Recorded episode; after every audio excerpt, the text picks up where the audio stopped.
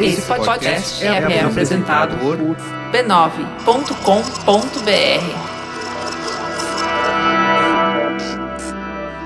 Cansado, cansado, um pouco cansado, mas Cheio dos eventos, cheio do- dos compromissos, Cheio dos eventos. a Lura te levando de um canto pro outro. É verdade. É, eu Muito até obrigado, achei, Laura. que, eu até achei que era fora de São Paulo esse último evento. Não, esse foi em São Paulo, foi ali no Centro de Exposições Rebouças. Não sei onde Já fica viu? isso, não. Fica literalmente ao, à frente do Hospital das Clínicas. Ali Hum, é, Na Rebouças. Na Rebouças, exato. É, pô, eu achei. Inclusive, tem uma bruxaria que eu nunca tinha visto antes. O que acontece? O evento era, eram duas tracks, né? Então, tipo, eram palestras, dois, duas palestras acontecendo ao mesmo tempo, né? Em duas é, linhas de pensamento, de temas diferentes, né? Só que o que acontece? Quando a gente abriu, era uma plenária só pra todo mundo. Que daí tinham. Teve feature speaker eh, e essas porra. E aí, no intervalo do almoço, trouxeram aquela, umas paredes móveis assim, sabe? Pra dividir a sala em dois. Hum. E assim que falaram que ia funcionar assim, eu falei, cara, não vai, não vai, vai dar errado essa merda, porque vai vazar. O, o áudio, né? É. É, vai vazar. E não vazou, mano. Eu tô chocado. Porque, assim, a prova é, real de que nunca iria vazar é porque o centro de convenções existe há muitos anos, né?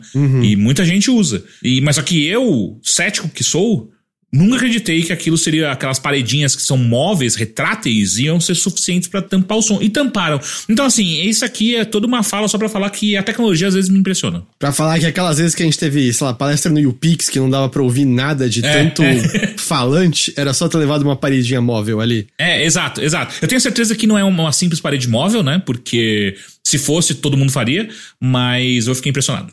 Eu acho que eu já entrei nesse centro de convenções sem querer, porque eu tive que ir pro hospital da- das clínicas algumas vezes em tempos recentes, por conta lá de um lance de malária. Hum. Você e teve aí, malária? Não, mas achavam que eu poderia ter tido porque a pessoa que recebeu meu sangue teve malária. E aí eu Você nunca contou sido... isso. Você sabe que essa informação é completamente nova, né? Eu não contei isso? Não, você nunca contou isso. Uma pessoa que recebeu alguma vez que eu doei sangue teve Ah. malária. E aí, aparentemente, ela contraiu malária através do sangue recebido. E aí eles entraram em contato com todo mundo que doou sangue pra aquela pessoa. Ah, o Hugo falou que eu contei, contei. Contou nada. O Hugo tá inventando. Você acredita no Hugo? Eu E aí, saber pra ter um controle pra, tipo, onde tem malária, assim. Aí eu fui lá.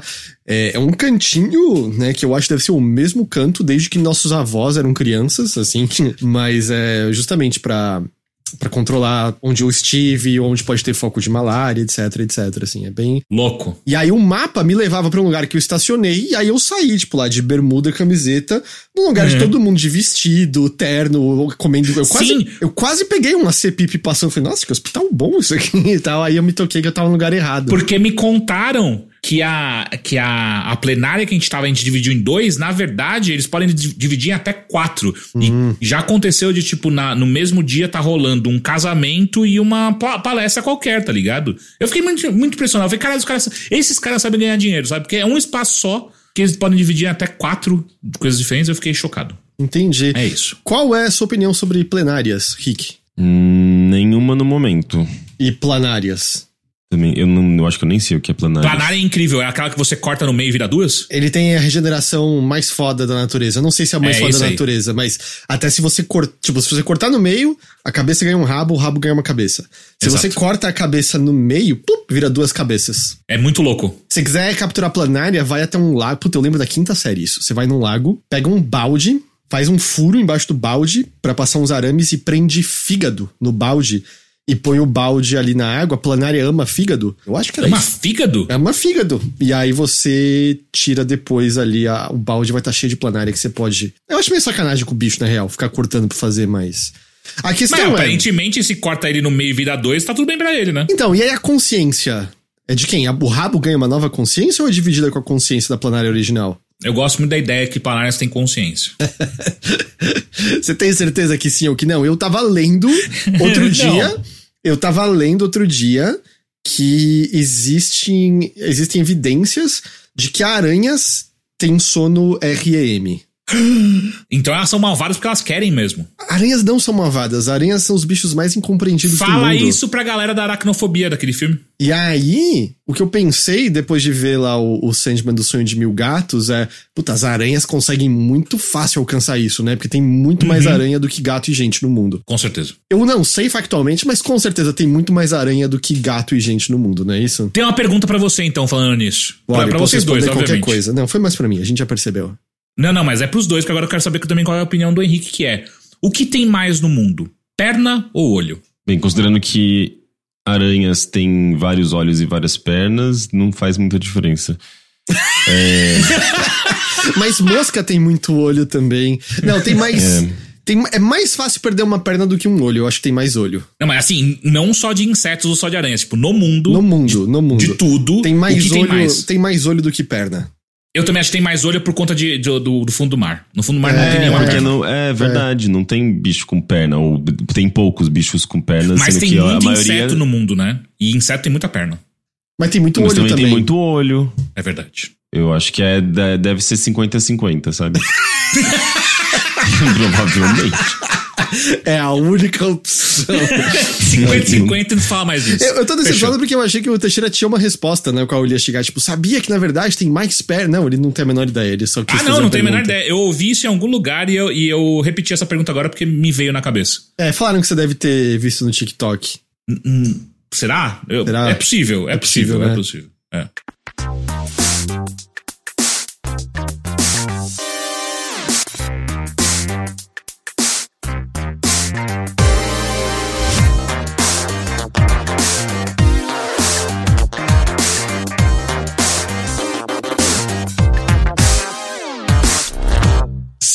Saudações a todos e bem-vindos a mais uma edição do Mothership, podcast de videogames e outras formas de entretenimento eletrônico do Overloader. Eu sou seu anfitrião Heitor de Paula, eu tô aqui com Henrique Sampaio Olá. e Caio Teixeira. Olá! Boa noite pra vocês, como estão nesta, aqui em São Paulo, fria e chuvosa pra cacete, terça-feira? Bem chuvosa, não sei nem como eu tenho luz aqui em casa. Cara, eu eu gosto muito desse climinha, né? Mas eu não nego que eu fico um pouco mais deprimente, mais tristinho.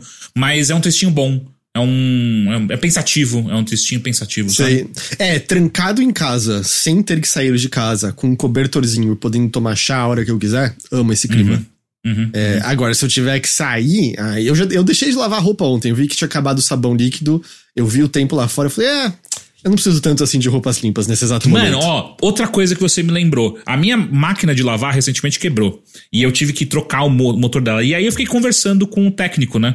E, e sabe o que ele me falou? Hum. O que acaba com máquina de, de lavar é amaciante. Amaciante? Amaciante. Tipo, o que mais zoa é, é sabão em pó. E se você não usa sabão em pó, é amaciante. Por quê? Qual o motivo? Porque ela gruda, o amaciante, ele gruda na- nas partes lá da máquina, acumula pra caralho. E se você. E aí o que ele falou é: se a sua máquina tem água quente, ajuda a não zoar. Mas se não tem, é tipo assim, cara, batata que vai dar merda no seu motor. Então, mas por isso que você tem que fazer a lavagem mensalmente, né? Ele falou que não funciona. Ah, é? Lógico que funciona quando você É. joga um, um litro de, de cândida e deixa no modo de lavagem, né? De lavagem interna. É, é, pelo menos da- das, das partes onde a água tem acesso, que supostamente também é as- são as partes onde o sabão e o amaciante têm acesso. Essas, essas partes que ficam impregnadas, elas são eliminadas.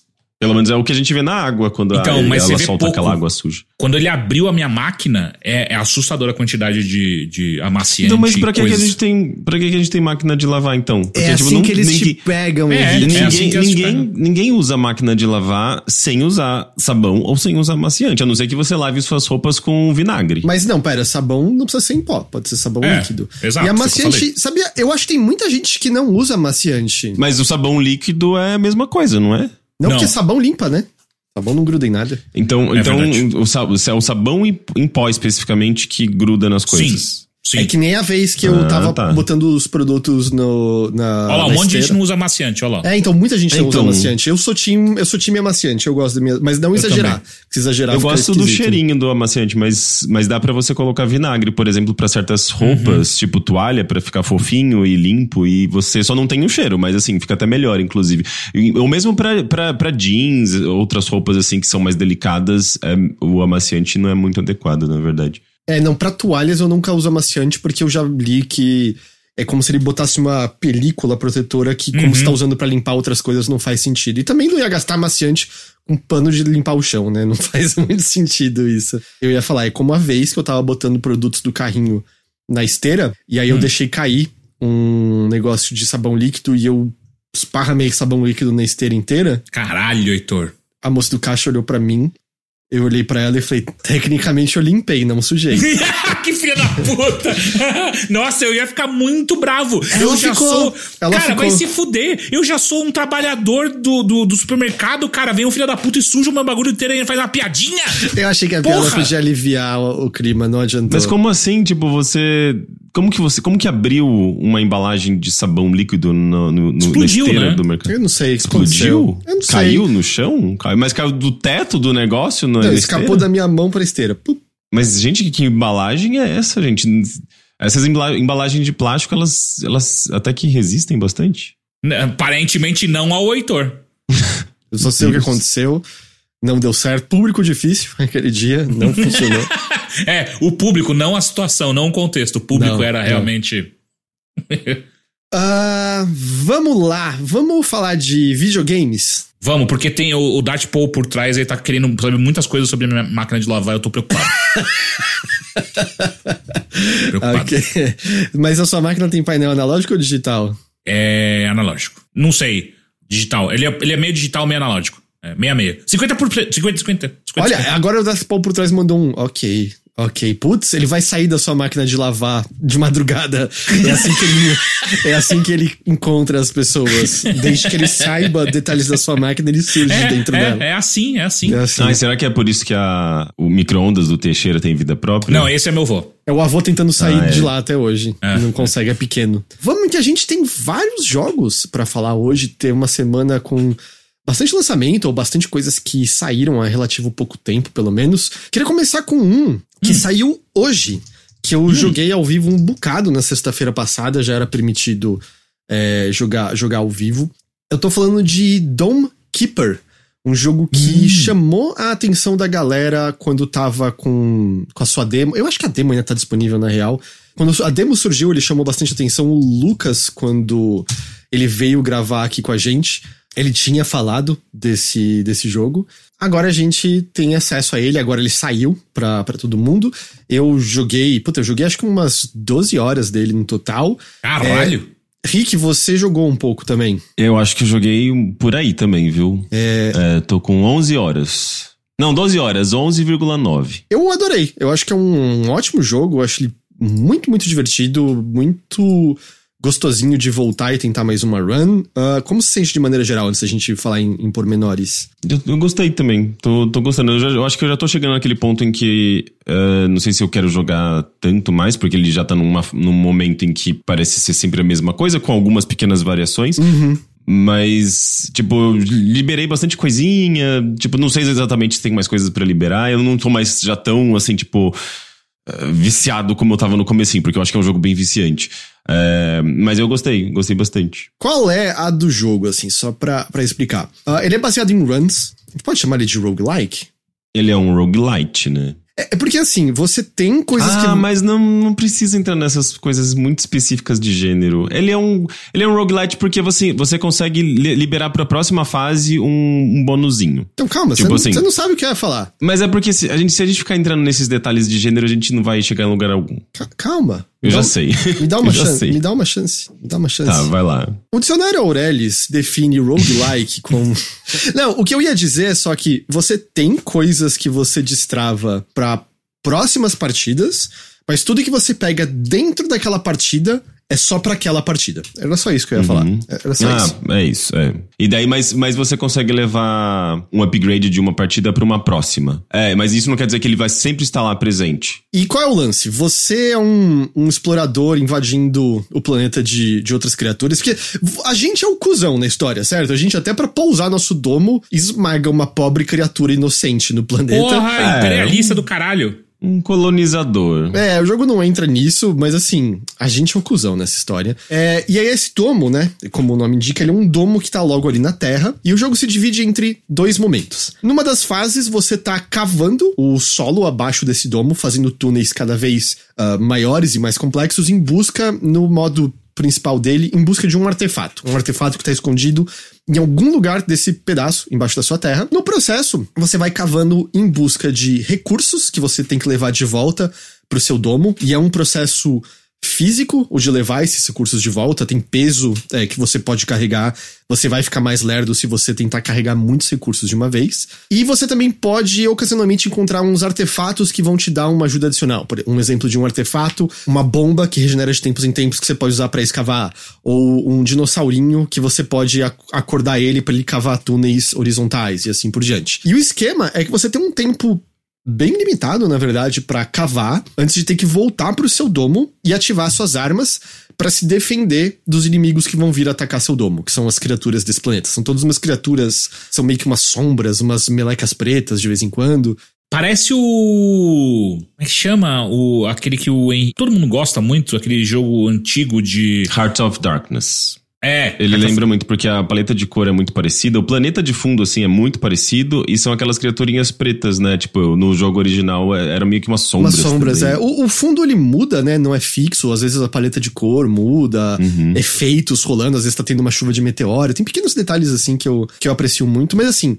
No domo básico, você tá mexendo uma, um canhão laser muito lento pra você virar de um lado pro outro e você quer se defender dessas criaturas, ah, tomando o menor dano possível. E a ideia é essa, tipo, se defendeu, volta o ciclo. Vai cavar, vai buscar recursos, volta com esses recursos, procura o artefato. E aí, com esses recursos, você vai melhorando sua arma, melhorando sua defesa, comprando habilidades espe- especiais que são determinadas pelo tipo de domo que você tá usando. Você pode comprar melhorias pro traje do seu personagem, então você pode ganhar mais velocidade, a sua furadeira pode cavar melhor o solo mais duro. Você pode carregar mais coisas. E, e é isso. É, na real, o jogo, resumidamente, é esse ciclo, certo? É o ciclo de descer, buscar recursos, tentando usar o seu tempo da melhor maneira possível, e então subir e usar esses recursos pra melhorar o que deve ser melhorado e se defender dos inimigos e repetir isso até ou você morrer ou você encontrar o artefato que você tá procurando. Resumidamente é isso, né? Sim, é uma mistura de jogo de mineração, que é praticamente um gênero essa altura, a gente tem vários jogos desse tipo, com Missile Command, talvez. Eu ia falar Tower Defense, mas não é tanto Tower Defense, né? Eu acho que até tem algum elemento de Tower Defense, porque tem essa questão de ondas e tal, mas ele me lembra mais, assim, uma, uma variação de Tower, Tower, é, Tower aliás, Missile Command, não Tower, é, é Missile Com- Command, que eu, que eu acho que eu Você tinha, tinha falado, né? né? É, e é engraçado, né? Porque, assim, tipo, é um, é um tipo de jogo bem clássico, bem antigo, né? Mas que dentro desse contexto de, de roguelike, com essa, essa mescla, né? Com um jogo de mineração, se encaixa muito bem ali, fica bem gostosinho. É um jogo bem gostoso de jogar. Ele é muito prazeroso. E apesar dessa pressão de tempo, desses ciclos, eu acho que ele é. Ele é meio relaxante. Eu nunca me senti necessariamente tenso com a chegada de inimigos ou qualquer coisa do tipo. E ele tem uma. Uma eu acho estética- médio relaxante. Ele, como é, a pressão de tempo, tem horas que você tem que largar tudo pra defender. E às vezes você tá lá carregando um monte de coisinha lá, super alegre, que você tá cheio de recurso. E não dá tempo, já estão esmurrando lá o sua- seu, seu domo nessas horas. Você fica meio desesperado. Assim, eu acho eu sinto que às vezes ele é meio relaxante, porque a trilha sonora dele é uma trilha ambiente, é uma trilha calma, bonita, mas eh, ele consegue ser meio tenso às vezes, sabe? Ele tira você da- da- da- do relaxamento muito rápido. Eu, eu acho que eu permaneci relaxado porque toda, todo o resto da estética dele é uma estética. Parece que muito. Por exemplo, a, a, a trilha, que mal é uma trilha, né? Como se falei, mais ambiental. É uma trilha, ela é linda. Não, ela, ela é linda. Caralho, mas eu- ofendeu o Henrique, vocês viram, né? É, é tipo, música ambiente é música, tá? Eu, Então- tá, eu, eu acho que o que eu quis dizer é que ela é intermitente, ela não tá ali o, o tempo todo. Mas eu acho ela muito gostosa porque ela parece composta pensando mais na solidão que você tem nessas condições do que qualquer outra coisa, sabe? É você, esse ser sozinho, cavando túneis que são desprovidos de qualquer outra forma de vida e só tem esses seres vindo te atacar. E mesmo assim, mesmo se você desconsiderar os seres, os planetas nunca parecem lugares muito propensos para nossa forma de vida, né? Eles parecem planetas já meio mortos ou vazios e coisas do tipo. Então eu não sei, tem algo nisso que me, me exala uma, uma aura relaxante, eu, eu acho. Uh, mas o, o, ciclo é. ele Cada parte dura justo o suficiente para que você. Acho que não canse de nenhuma das duas. Talvez depois de algumas horas, como o Rick mencionou, a gente tá com um número de horas meio similar. E eu também acho que agora tô já no ponto que eu não tô mais fervoroso, né? Eu tava, joguei sem parar, acho que umas 5 horas seguidas a, a, primeira vez que Caralho. eu liguei esse jogo. E você terminou? Terminei, terminei. A, a, questão dele é. É que tem. Dá para terminar? Ué, você encontrou o artefato. Mas terminar. Passar de fases, basicamente. Tipo, terminar uma partida, né? É, você terminou uma partida, é. Ah, ok. Mas assim, tipo, ele tem um fim, ele tem um tela de créditos? Eu não vi isso. Eu acho que isso não, assim, porque simplesmente encontrar o artefato e, e proteger o seu domo não é particularmente complicado, não demora muito para você conseguir uma vez. A questão é que quanto mais você vai fazendo isso, você vai abrindo modificadores, você abre domos diferentes. Então, por exemplo, ó, o primeiro de todos, ele tem, em termos de defesa, é um domo que tem um escudo adicional. Mas depois você abre um domo que tem um pomar dentro dele, que quando nasce essa fruta e você come, você tem um, um tempo limitado de maior velocidade, de maior capacidade de, de escavação e de carregar recursos. E aí você tem uma árvore de, de melhorias específicos do pomar, enquanto no domo com escudo você tem as melhorias do escudo. Você abre eu acho que tem uma outra arma, que é a espada, só que para além disso, você abre dificuldades adicionais, você abre tamanhos de mapa adicionais, que por si só já são uma dificuldade adicional, uh, e eventualmente até mesmo modificadores. Tem um deles que, por exemplo, ah, o tempo para você escavar é dobrado, mas os inimigos vão te atacar com mais, mais furor do que numa partida normal. Ou ah, os inimigos todos têm pouca vida, mas eles causam muito mais dano. Então você pode brincar com esses, esses modificadores é, tipo, se é só pra meio encontrar o artefato e desligar, eu acho que é muito pouco. Você vai sair achando, poxa, uma hora, duas horas eu acabei, o que é isso? Porque eu acho que é um desses jogos feitos para você querer jogar várias e várias vezes, encontrando novas coisas também, né? Porque os itens que você encontra de upgrades nas escavações vão variar, se às vezes encontra uma surpresinha é, inesperada. Tipo, teve umas duas vezes que eu encontrei uma. Parecia um fruto vermelho, não sei se já encontrou isso, Rick. Que deixa você super durante muito, muito tempo. E foi uma puta surpresa quando eu encontrei isso. Ou tem uma, tem uma melhoria que é um elevador, que você pode simplesmente ficar jogando seus recursos no elevador e ele vai levando o recurso de volta sozinho pra sua base. Ah, eu, eu fico muito chateado quando não aparece essa melhoria, melhoria para mim, porque eu gosto de, gosto de jogar com elevador e teleporte. É, teleporte é muito bom. Agora, quando me jogam aquele. Aquela. aquela como chama? O brocossauro lá. É, o dinossaurinho ah, que cala. Não, eu odeio ele. Ele, ele é bom, o problema é que ele começa a ficar muito longe. E o tempo de você ir lá ativar ele de volta é uma eternidade, às vezes. Ah, e ele só, e ele só, só fura horizontalmente. Horizontal, Não sei é. que tenha um, um upgrade pra, pra vertical, mas até chegar nesses upgrades eu já tô, tô focado em outras coisas, sabe? É, eu vou dizer que eu também, de maneira geral, me pareceu que eu tenho muito mais sucesso focando em upgrades do domo e do armamento do que dessas melhorias, de maneira geral, assim. Mas tem uma variedade bem grande, sabe? Tem o domo, um domo do Gags que aumenta aumenta o tempo até você poder. Aumenta o tempo até uma nova onda de inimigos. Ele tem uma, uma habilidade ofensiva que ele pode soltar um gás que deixa todos os inimigos lentos por um tempo. O domo do escudo tem uma defesa que ele, ele eletrifica o domo. Então, se tem um monte de inimigo corpo a corpo, você solta um, um raio e você queima os inimigos que estão grudados em você e tal. Então, ele tem, ele tem uma boa variedade dessa forma e ele não saiu em Early Access e, com total honestidade, eu nem sei se os desenvolvedores falaram é, de planos dessa natureza, mas não me parece impossível ter mais coisas adicionadas a ele com o tempo, sabe? Adiciona um novo tipo de inimigo, porque na real, o personagem que a gente usa é chamado de O Engenheiro e hum. existe na tela de seleção um outro personagem para você escolher que tá escrito ainda não disponível, vindo em breve. Então me parece que dá pro jogo adicionar mais coisas com o tempo, sabe? Ele é, ele é gostoso. Eu acho que ele é gostoso, assim. O, o próprio ato de você estar tá escavando é, é sempre uma, uma surpresa porque você nunca sabe quando você tá a um bloquinho de distância de encontrar um recurso que você quer muito, ou encontrar algum, algum artefato que vai te dar um upgrade, sabe? Ele tem. Ele sempre te deixa meio animado para ver o que vem em seguida, assim. E ele é bem desses jogos em que, oh, pode estar tá tudo parecendo terrível não desiste até o último segundo. Porque eu já tive várias vezes que eu tava. Puta, mas um espirro, os inimigos me matavam. E aí eu desci desesperado em busca de um recurso que é um triângulo. Eu esqueci hum. agora qual é o nome do, do recurso. Que é o único recurso que pode recuperar a sua vida. Ou praticamente o único recurso que pode recuperar a sua vida. E ele é raro. Então, sabe, eu desesperado, cava aqui, cava de lá, cava.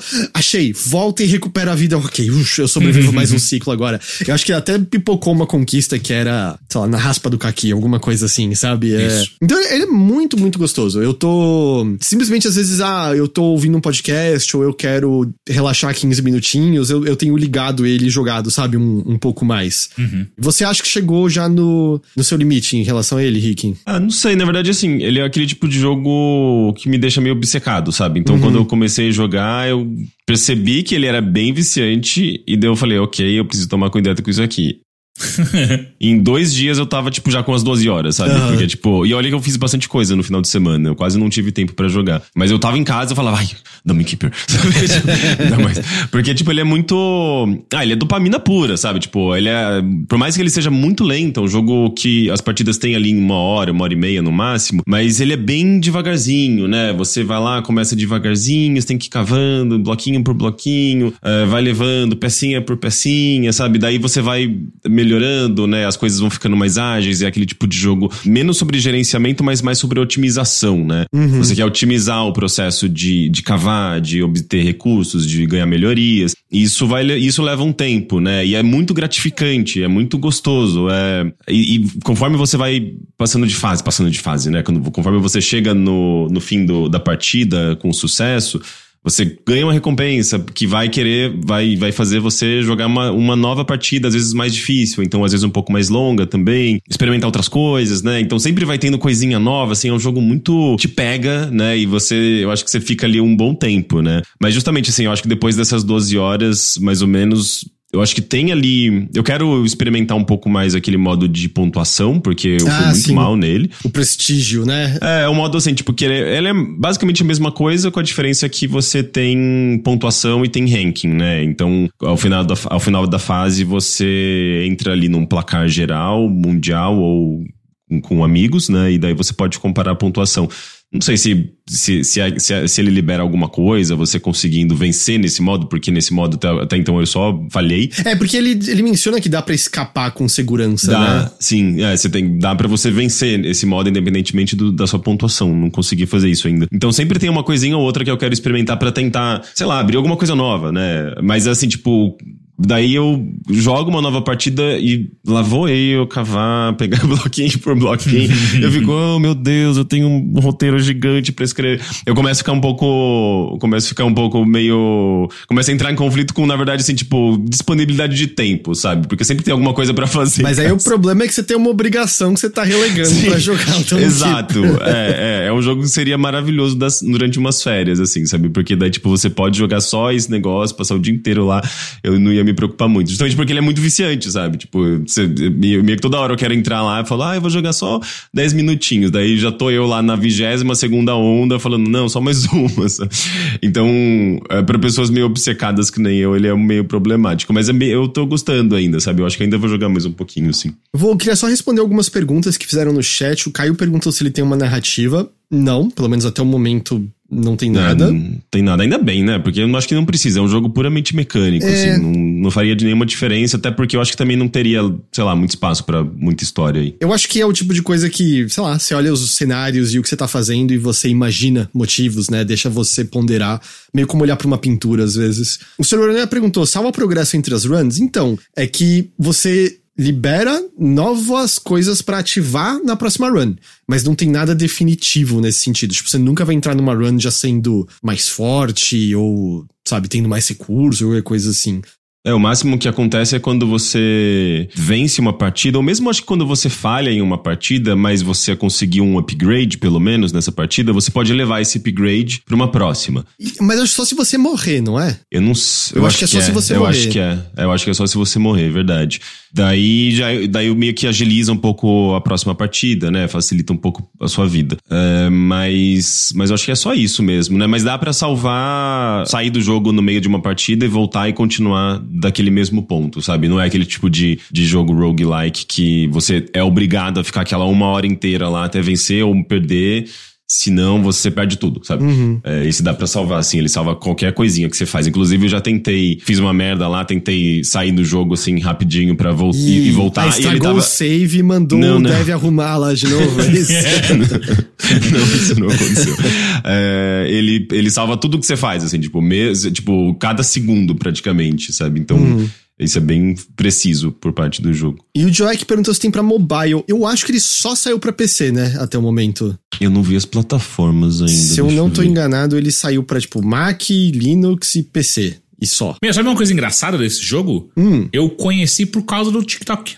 Ah, é? É, o, eu acho que a, ou, ou é o dev, ou enfim, a, a produtora, a, a publisher, que postou algumas coisas desse jogo no TikTok e ele apareceu pra mim. Eu fiquei, caralho, eu quero muito jogar esse negócio. Puta E no merda. caso, a publisher é a Raw O Fury. É. E os desenvolvedores é, são um casal, se eu não me engano, alemão. É, um casal. Tipo, eles, fizeram, acho que um jogo pra uma Ludum Dare é, há algum tempo. O jogo fez um certo sucesso e daí eles desenvolveram uma versão maior, né? Mais parruda dele. E aí você mencionou, agora eu tô no, no, no ponto em que eu, tipo, você abre eventualmente uma dificuldade chamada você pediu por isso. E essa, Caralho, da- é, essa daí tá. O interessante que eu tenho achado é, quando eu tava nas outras dificuldades, porque o jogo começa com, sei lá, normal, difícil e brutal, e eu acho que a descrição do jogo é brutal, é como a gente pensou o jogo pra ser jogado. Eu comecei no difícil pra pegar o jeito e tal, e aí o que eu tinha sentido é que era como se desse pra você aprender a ordem de coisas que você quer pegar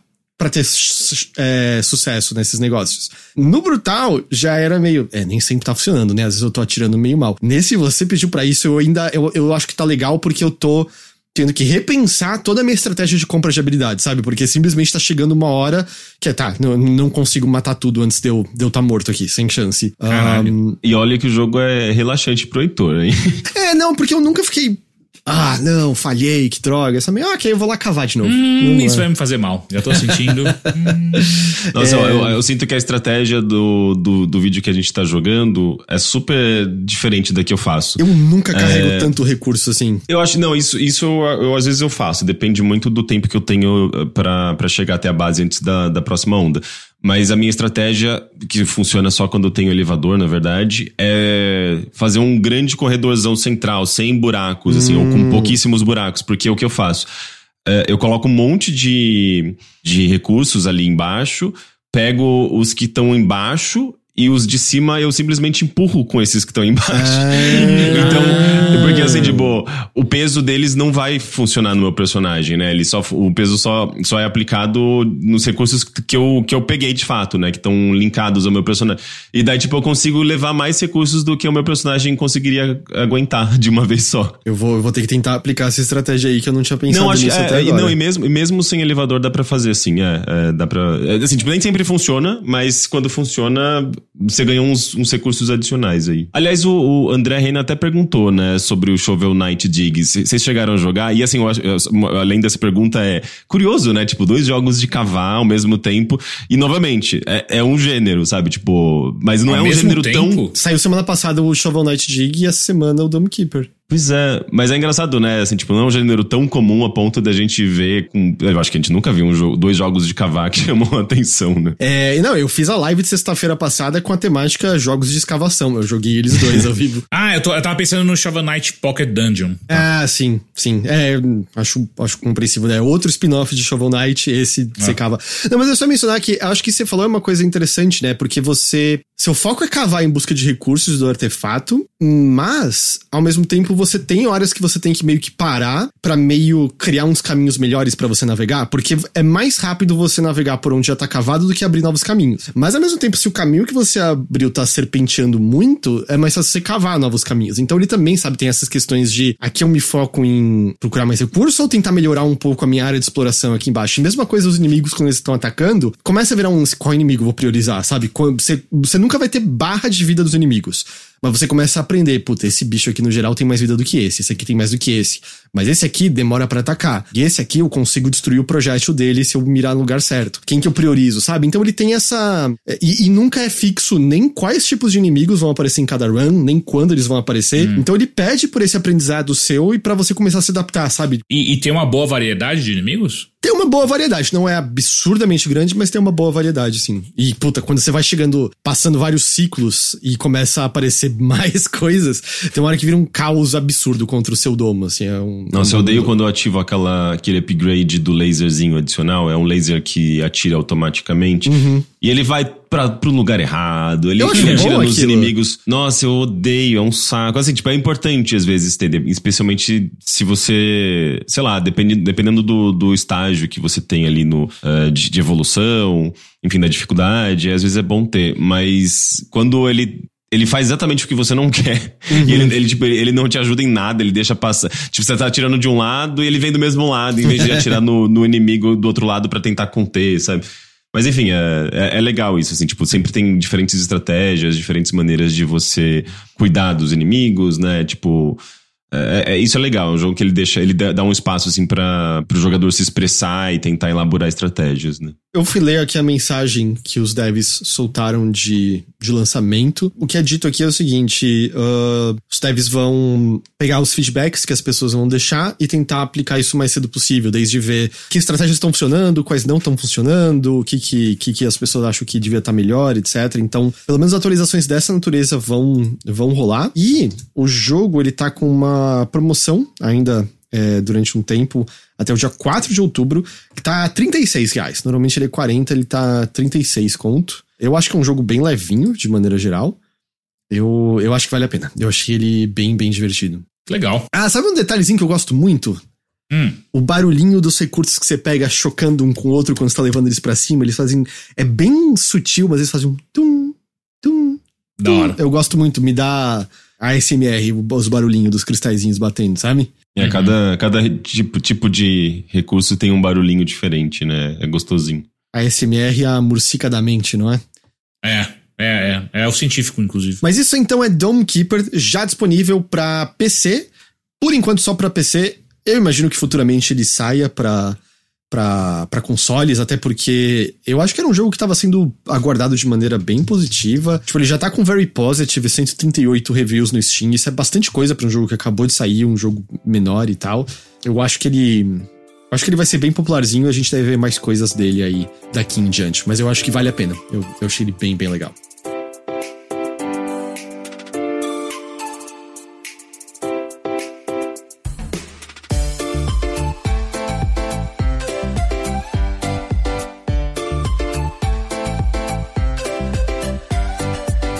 Teixeira, Pois não. o que, que você aprontou essa semana?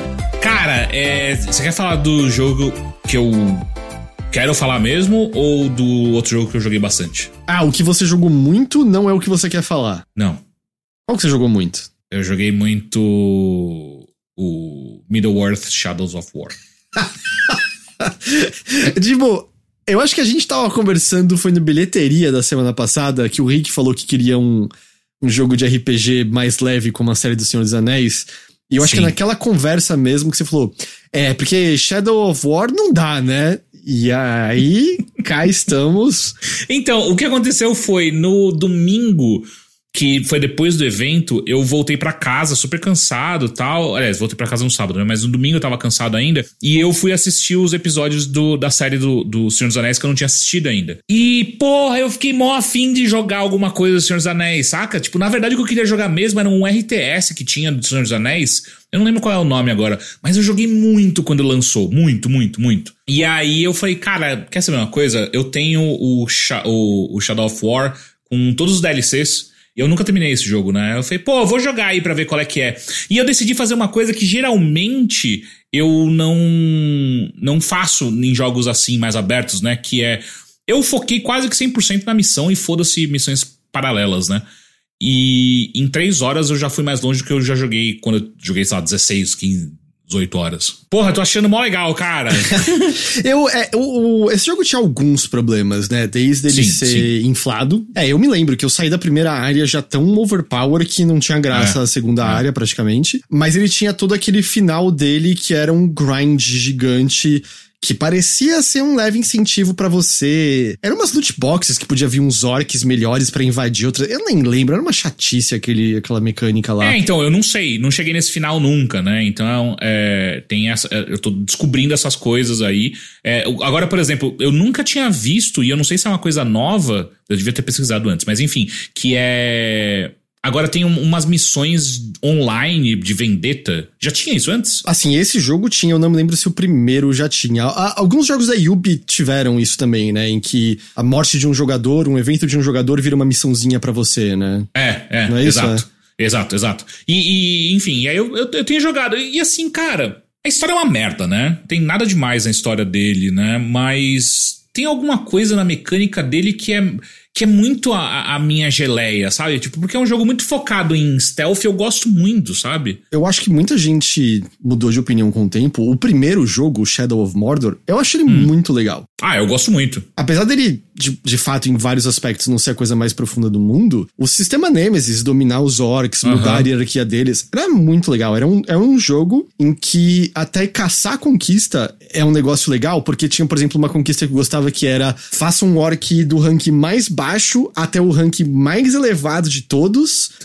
e depois assassina ele, sabe? Você faz ele progredir. Mas o 2, eu lembro, eu senti inflado. Era tudo demais. Era, É, era é. habilidade demais. Era a orc vindo brigar com você demais o tempo todo. Era a orc vindo buscar vingança contra você. E, e nada era definitivo nunca, né? Tipo, você podia decepar a cabeça de um orc que ele voltava com o voltava, é. pregado, Eu- querendo vingança. Rolou agora no domingo que eu tava jogando e aí eu matei o mesmo orc, tipo, três vezes. É. Eu, Caralho, velho, morre, inferno. A primeira vez que rola, sabe, de tipo, de você vai eh, finalizar um orc e ele resiste e foge, ou algum volta pra vingar bem quando você tá lutando com outro orc e, e é uma situação, Uhum. tipo assim, nossa, isso é mágico, que legal. Mas eu, eu senti que eles. O fator mágico foi eliminado, porque era cada esquina isso estava acontecendo, assim, É, tu sabe? é, Não tinha nada mais de especial quando estava acontecendo. O que eles queriam pra esse 2, me parece, tipo, obviamente, não desperdiçar o sistema Nemesis, mas adicionar o rolê de você criar seu próprio exército, né? Uhum. E eu, só que eu acho que eles levam muito tempo. Por isso que eu tô gostando dele agora, porque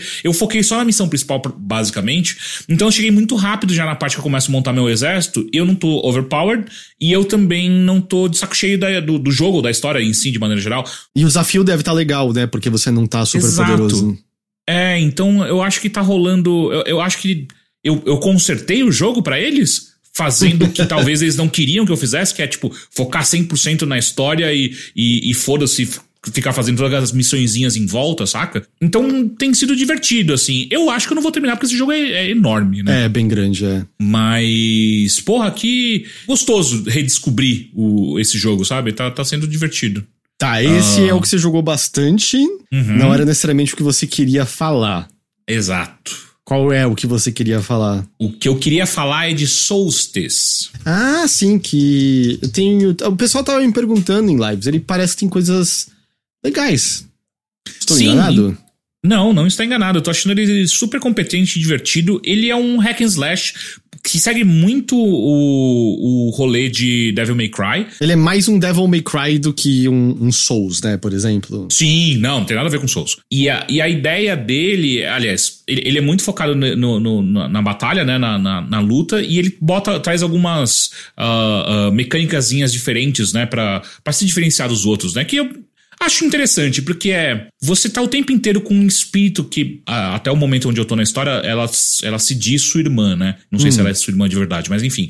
Ela faz algumas coisas e você pode evoluir ela separadamente de você pra você ganhar algumas habilidades diferentes tal. Então, basicamente, ela é a sua defesa. Ela faz todos os rolês de defesa, ela faz um, uma coisa de uns ataques em área, meio aleatórios, você não controla muito esses ataques, mas eles ajudam bastante. Ah, e ela te ajuda a, a executar uns especiais, né? Mas assim, de maneira geral, é um, é um hack and slash que a gente já tá acostumado, a gente já viu várias vezes e tal. Eu acho que ele tem um problema que para algumas pessoas talvez seja um problema enorme, pra mim até agora não foi, que é a câmera. A câmera dele é. Hum, às vezes é meio triste. Porque, como geralmente é muito inimigo na tela, ah, nem sempre você tá numa, numa arena maior zona. Às vezes você tá num, num- num corredor ou numa ponte mesmo, e aí a câmera fica muito próxima do seu personagem. Pra você ver quem tá atacando a sua volta é meio difícil. Então, tem esse rolê. Mas assim, a história é uma história super clichê. Você é uma caçadora de demônios. É, que faz parte de, um, de uma ordem de caçador de demônios, que é, é- só que você é meio que uma pária, assim, é, entre os caçadores de demônio, ou de entidades, não sei se é demônio exatamente, mas enfim. Porque você tem um sangue demoníaco também. Tal qual e você tem medo de deixar esse sangue tomar é, conta de você e não saber o que vai acontecer, mas logo no início do jogo, que é o que aqui na live a gente tá assistindo, já fica claro que quando você deixa esse sangue demônico rolar, te dominar, você fica muito mais forte, né? Ah, mas no começo do, do, do jogo ela meio que fica com medo de, disso acontecer. Mas. é, então você é essa caçadora de demônio, que faz parte dessa ordem de caçadores de demônio, que é mandada a um, um evento, um local onde tá acontecendo alguma coisa esquisita. E quando você chega lá, você descobre que ah, tá rolando os demônios que meio que ficam numa dimensão paralela. Estão destruindo a barreira entre a sua dimensão e a deles, e ali você encontra o, o, dia D dos demônios, onde eles de fato conseguem quebrar aquela barreira e estão entrando e você é a mais próxima e que no Só final gente você pode impedir Exato. isso. Só você pode impedir, blá blá. blá.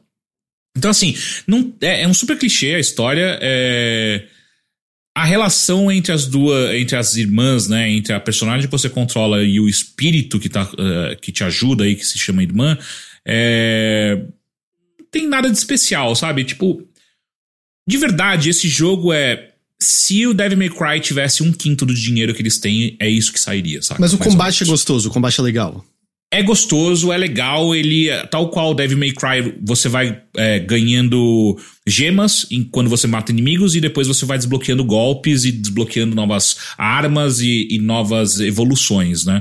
Então, é um jogo que vai te apresentando novas mecânicas e novos combos enquanto você vai jogando, pra não te deixar muito sobrecarregado de informações, porque eu já via, é, dá, dá pra você entrar no menu e ver os combos que você pode dar, né? Tipo, é, é igual o Devil May Cry, vai ficando aquelas coisas ridículas, né? Tipo, ah, dá dois, aperta duas vezes o triângulo, aí espera duas vezes o bola, espera, duas, sabe? E aí vai ficando uns negócios enormes que, enfim, é, é, você tem que ter não parece muito pra- interessado em explorar a fundo. É, é, não é muito meu rolê. Tipo, Devil May Cry eu amo de paixão, ainda mais o DMC, eu acho que é o jogo mais legal de Devil May Cry. E mesmo ele, uma hora eu, eu, eu entendo qual é o meu combo predileto, a minha arma predileta e foco só nele, sabe? Eu não tenho muita paciência de ficar descobrindo e aprendendo novas coisas. Ah, e eu sinto que, que Solstice vai meio que pra esse lado também. E uma outra coisa que ele também faz, se eu não me engano, Devil May Cry e DMC também fazem, que é ao final de cada encontro que você tem, você já ganha notas, né? É, você tá lutando com no Devil May Cry, no caso, você tá lutando contra o inimigo e já tá aparecendo na tela a nota o tempo todo. É, não, ele, ele vai aparecendo os combos pra você, quanto, quanto de combo você tá fazendo, e vai. Você vai. E, e para tudo que você faz, ele tem uma pontuação, então se você ataca inimigos pelas costas, você ganha, se você não toma nenhum dano, enfim. Só que no final, o jogo para e vem uma tela de. de de ranking mesmo, sabe? Uhum. Tipo, ó, esse encontro você tirou platina. Ou enfim. É, e aí, obviamente, que quanto melhor a sua pontuação, mais você ganha de bônus pra você poder evoluir mais rápido e por aí vai. Eu não lembro se Devil May Cry fazia isso, mas enfim. Mas Robin tá falando que. Bayonetta fazia, eu não lembro também, faz muito tempo que eu joguei É, Bayonetta. Bayonetta faz? Então, De novo, É, eu eu- não sei.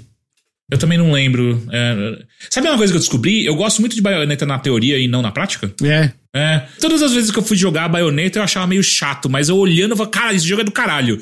Não vejo a hora de sair um novo. Vou lá, compro e é chato. É, então, não sei porquê. segundo o Das Paul por trás, o DMC especificamente faz isso também. Ah, então é isso. É, ele, ele tem me lembrado muito do MC. É, tanto o estilo de luta que ele apresenta, quanto até mesmo o, o texto, sabe? Tipo, tem, eu já encontrei um personagem que ele tenta ser meio engraçadinho, que lembra bastante do MC. E, e, e, assim, é um jogo bonito, tá? Eu, eu, pelo menos, tenho achado ele super bonito. é, Ele é competente nos gráficos que ele se propõe e no preço que ele cobra. Eu paguei 70 reais nele no Steam, eu achei que, cara, pra um, pra, um, pra um valor desse nível, eu achei que ele tá, tipo, super ok, saca? E, Ah, ele, e ele só saiu pra nova geração de consoles, não saiu pra geração antiga. Sim, É, é, PC, é. PS5 e Series. Ah, e uma coisa assim, ele, ele tal qual DMC, é, eu vou parar de falar que é DMC, só, só leve em consideração que ele faz muita coisa parecida com o DMC. Mas enfim, ele tem um, um rolê de exploração de cenário também. Só que ele tem um. Pelo menos eu, eu acho um problema para mim, que é. Você, pelo menos até o momento, eu não tomei dano nenhum de, do, do ambiente. Uhum. Sabe? Tipo, não tem como você cair num local que vai te dar um dano ou que você vai morrer. Então, o ambi a exploração fica muito mais pela sua paciência. Qual paciência você tem de ficar andando em cada uma dessas esquininhas que você vai encontrar, em cada um desses rolezinhos, você vai até lá longe para ver o que tem lá dentro e tal, porque não tem nenhum desafio. Mas ele é mais ou menos aberto em arenas, assim? É... É, Porque é, Devil May Cry e- costuma ser corredores disfarçados, mas essencialmente corredores, né? É, mas ele é, ele é meio isso, tipo, ele, ele, ele é corredores. ah, eu não sei se mais pra frente o jogo abre pra poder voltar e refazer ou, ou ver lugares que eu não consegui entrar ainda. Pelo menos até o momento não pareceu que vai ter algum tipo de Metroidvania da vida, que onde eu vou pegar uma habilidade nova e vou conseguir acessar novos lugares. Mas dá pra você voltar. Por exemplo, eu- se você é, é, passou por uma, uma área e você foi lá longe e quer voltar por algum motivo, dá. É, então não, não ficou claro ainda super pra mim se, se vai ter esse tipo de mecânica nele. Ah, mas é isso, sabe? Tipo, então é meio.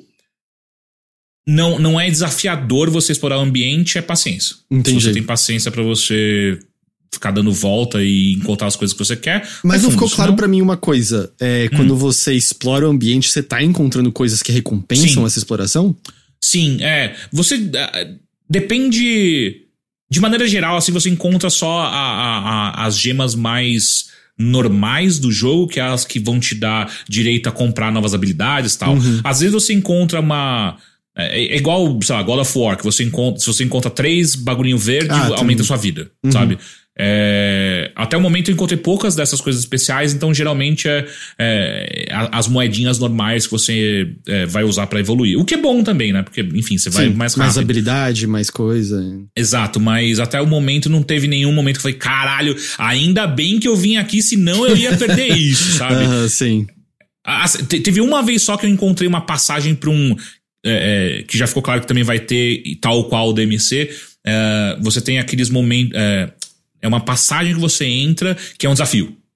E ali você tem que matar os inimigos em um determinado momento, em determinado tempo, ou então só com um tipo de habilidade, ou então com um debuff específico, enfim. Que você pode, inclusive, fazer esse, refazer esses eh, desafios depois diretamente do menu. Ah, então isso eu encontrei. Então talvez essa seja a sua, até o momento que eu joguei, pelo menos, a maior coisa que você não quer perder. Eh, são esses desafios, mas de maneira geral você vai encontrar mais o, a moedinha mesmo. E acho que é isso, cara. Tipo, ele, ele, ele não é um jogo que tá fazendo nada de novo, ele não é um jogo que tá tentando revolucionar nada, mas é um, um hack and slash que até o momento pra mim é super competente e, e ele é bonito o suficiente pra me segurar nele, sabe? É, e bom, não sei, às vezes ele tá preenchendo, porque vai, o último desse jogo que a gente recebeu foi o Devil May Cry 5, que me vem à cabeça, Uhum. assim, não tô dizendo que não houve nada do gênero, mas que chamou a atenção. E a gente tá ah, não, teve o Scarlet Nexus, não, não teve? É, é que ele tem uma pegada um pouco diferente, mas é, acho que dá pra botar no mesmo ele campo. é um hack and slash, não é? Ele é, mas é que ele tem todo o lance de uso de poderes de telecinese e a narrativa Uhum. é bastante presente nele, Tá, bastante, sim. bastante presente. Mas por Concordo. isso que eu digo. Mas eu queria dizer que assim, ah, vai sair o Bayonetta, é, mas o Bayonetta é só Switch, né? Uhum. Tecnicamente, esse jogo. Quer dizer, ele também não tá no PS4 e no Xbox One, mas pelo menos tá em outros consoles, né? Então, às vezes, se. Se você vê todo mundo brincando com Bayonetta 3 ali no campinho do lado, você pode, bom, pelo menos tem Solstice por aqui. Não vejo a hora de baioneta sair, eu, eu comprar e não jogar. Ah, pelo menos você vai estar financiando mais Hum, Bayonetta, mais no Bayonetta. futuro, não sei. Uhum. É, pode ser. É... Pô, eu tô, eu tô com vontade de, de, de jogar esse Solstice. Tô, Jo- tô joga na live, cara. Acho que você ia curtir. Eu É, gosto muito do gostar. gênero, né? Eu adoro Devil May Cry. Ah. É... Curiosamente, tipo, Bayonetta 2 eu nunca joguei. É mesmo? É Caralho, mesmo. eu acho que é o único que eu joguei bastante. É, Eu joguei O- Bayonetta no Xbox 360 e só. Ah, Nem no Switch eu joguei. É aí. o, o Rick que era o cara de Bayonetta no Overloader. Quando saiu o 2, ele verdade. que fez review, é. É verdade. É, é eu, verdade. eu gostava. Eu tinha o Wii U, daí eu joguei o 2 no Wii U. É, E, e o 1 eu joguei. É que o 1 já tem bastante tempo, né? Eu, lembro, Tem. eu acho que eu joguei no Xbox 360 mesmo também. mas, mas eu acho que você teve a edição de Bayonetta que veio Bayonetta 1 no Wii U, não é? Você ganhou até umas roupas Ah, de sim. Samus e, e Fox, do Star Fox. Sim, tinha a né? roupa da, da Peach. Mas eu lembro que eu não joguei o Bayonetta 1 no Wii U, não. Tipo, sei lá, já tava satisfeito de ter jogado uma vez no Xbox 360. Até porque ele é muito difícil, né? Aquele jogo é bem difícil. Então, então eu lembro que eu joguei só o 2 mesmo. Eu gostava. Mas eu não, sei lá, sei lá, tipo, eu me desliguei bastante de Nintendo, né? Nos últimos anos. Então, não criei nenhuma expectativa pelo 3, assim. Mas aí é até engraçado, né? Tipo, eu vi o trailer do 3. E, e fiquei uma coisa meio. Ah, deve ser divertido. Eu, eu jogaria, mas eu não. Sei lá, tipo, não, não fiquei. Não tá sedento pelo negócio. É, eu acho que não. Mas ele, eu acho que ele mudou bastante também, né? Desde que a Nintendo meio que abraçou, assim, Bayonetta. É engraçado, eu acho que é até interessante, assim, como. Bayonetta parece que começou como um jogo. meio. com aquela ideia, né? Tipo, de sexualização de personagem feminina. Mas daí, conforme as pessoas foram jogando e tendo contato com aquilo, parecia, parecia, sei lá, as pessoas parecem começaram a ter uma noção de que, na verdade, parecia mais um- uma sátira desse tipo de jogo, uma, uma, um deboche, né, tipo, de- desse, desse tipo de abordagem com personagem feminina, e tanto é que a Bayonetta passou a ser bastante apreciada por mulheres e gays. pra mim é um jogo muito gay, assim, até porque ela é quase que uma drag queen, né, ela se transforma, vira bicho, vira borboleta, vira, ganha aqueles cabelos gigantescos. É aquele salto dela também, né? Pois é, mas daí o terceiro, a impressão que eu tenho é que ele parece que ele tá um pouco mais convencional, eu não É. sei, assim, parece que ele perdeu, não sei, eu, eu, vi, eu vi só trailers até agora, né, então eu não consigo ter conclusão de nada, mas eu fiquei um pouco com essa impressão, assim, parece que ele ficou menos, menos esquisito, menos gay, eu não sei, tipo, não sei, não sei definir. Bayonetta Less Gay. É, inclusive é o nome dele. É o negativos, not gay enough. É, que é um negativo pra qualquer coisa, assim. Aham, concordo. Eu acho que eles tinham, tinham que fazer Inclusive, um. Solstice, tinham que not gay colocar. Eu acho que tinham que colocar, sei lá, uma coisa. Fazer uma coisa mais ocidentalizada, assim, com o Bayonetta. Botar um. Fazer um, um mashup com drag queens. tipo, tinha, tinha que. Pra mim, por, tipo, podia ir pra esse lado, assim. Eu acho que ia fazer super sentido. Colocar ali umas personagens secretas da RuPaul, sei lá, tipo, virar uma coisa nesse, nesse Tem nível. um, pra tem, mim, um ia ser cam- perfeito. tem um cameo da Shangela passando em algum lugar. uma coisa assim. Sim. Ai, ai. Tá bom, então isso é um pouquinho de Solstice, mais uma Ah, vez então. Só um ponto rapidinho. tem mais um ponto rapidinho. Se você, você, Heitor, Rick ou quem, quem tá escutando a gente for jogar Solstice, se tiver afim, é, eu aconselho a não, não entrar na, na dificuldade Initiate, que é meio que o normal. Vai pra difícil, porque eu tô jogando na normal e tá muito fácil o jogo. E eu não sou pro player que nem o Heitor. Então tá meio. É, é, é só quando aparece um inimigo mais forte que você fica um pouco mais, e nem tanto assim, mas fica um pouco mais preocupado. O jogo, é, essa, a, a dificuldade normal dele eu tô achando fácil demais. Entendi, entendi. Ah, então só, só reiterando, Solstice tá no PS5, no Series e no Steam. É, a gente, o preço que a gente falou é de Steam? Sim. Eu vou chutar que tá mais caro nos consoles. Com certeza. Com certeza. Vou chutar que no PlayStation é tipo dobro. Não, pelo menos o dobro. pelo menos o dobro. Tá bom, então. Isso foi um pouquinho de Solstice. É, Rick, Hum. a gente mencionou na semana passada que o No Place for Bravery tava pra sair. Ah, e a gente mencionou que a gente jogaria pra esta semana. E você traiu o movimento, é isso? eu senti que é um jogo que ele foge um pouco do tipo de jogo que eu gosto. Eu já não sou muito, muito de jogos de ação, né? De combate. E pra mim ele, ele tem uma pegada meio. Meio Souls-like, assim, no sentido de, de batalha. Ele tem um peso meio God of War, assim, parece. Não sei se é uma referência dos desenvolvedores, mas ele tem um que, assim, tipo de. ah, parece um God of War 2D com um tipo de. de, de navegação de cenário, assim Porra, tô gostando, hein? de um jogo de 2015, né? Ele tem ali umas características, umas fusões interessantes, assim, mas ele não me pegou muito, não, assim, por mecânica e como, sei lá, tipo, não, não é exatamente o que eu, que, eu, que eu curto, assim, eu acabei não jogando muito. Eu não sou a pessoa que pode bater o martelo, porque eu não joguei muito do God of War de 2018. Mas assim, a referência. Nossa, mas essa é a sua maior falha de gamer, É, né? é, Enquanto, é enquanto gamer. É a minha maior falha ou é meu maior trunfo? Não, a maior Não, falha. é Esse falha, a gente tá afirmando, é falha. É um dos é melhores falha. jogos. Eu acabei de É. falar que é um, dos- eu, eu não, não gosto de jogos de combate, de ação, e esse jogo eu acho maravilhoso. Ó, só que informação, o Red Robin falou que Solstice tá R$ 147,45 no Xbox. Agora vai ver no, na PlayStation, vai ver, 200 e pouco. É, esses 45 centavos que é o que fazem a Microsoft poder funcionar. Não dava pra arredondar o negócio. É, assim, eu acho que ele convida comparações agora War, até porque ele tem uma temática. Eu não sei, eu não acho que ele tá bebendo de mitologia nórdica, mas tem uma estética nórdica, pelo menos. Os nomes me lembram coisas nórdicas. Thorn, né? Acabei de ver aqui o nome do. E você é um cara musculoso, meio solitário, e você anda com uma criança, seu filho, pra todo canto você vai, sabe? Simulador É um- de pai triste, como foi bem dito Nossa, pela é. Plat. É, é um simulador de pai triste 100%. Ó, o Red Robin acabou de confirmar R$ 199,50 na PSN. O Solstice. É, exatamente. Mas qual é? Você jogou até quando? Só pra eu, pra eu ter noção, Rick. Ah, eu joguei pouquinho, acho que uma meia hora, assim, sabe? Tipo, eu vi basicamente a filha dele ser Ser sequestrada, né? Que sequestrada. é a premissa do jogo, né? Ela é sequestrada e você meio que vai em busca dela ah, junto com esse garotinho que meio que você adota, um, Uhum. um, um garoto com uma deficiência física, né? Exato, ele. As pernas. Não, não, não, não fica muito claro se as pernas dele não se desenvolveram ou se ele tem alguma fraqueza, mas ele não consegue utilizar as pernas. O, o lance dele, né? Ele abre num sonho que ao mesmo tempo é um, um evento passado desse personagem Thorn, que a vila, a vila é atacada por monstros, aparece um feiticeiro bizarro que rapta a filha dele. Ele desperta é, desse pesadelo, mas já se passaram 10 anos desde desse ocorrido, e claramente ele não conseguiu deixar pra trás. A, a coisa desse jogo é que não é que não vai dar pra você entender nada se você não fizer isso, mas tudo que você faz, e você encontra muito também pelo cenário, ah, tudo que você faz vai preenchendo um, uma espécie de glossário, uma espécie de, de, de documentos mesmos da história desse universo. Porque tem um.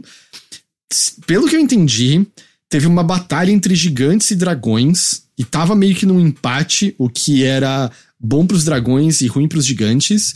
Mas aí, numa cartada que rola, os gigantes, o, o gigante rei se sacrifica pra poder acabar com essa guerra.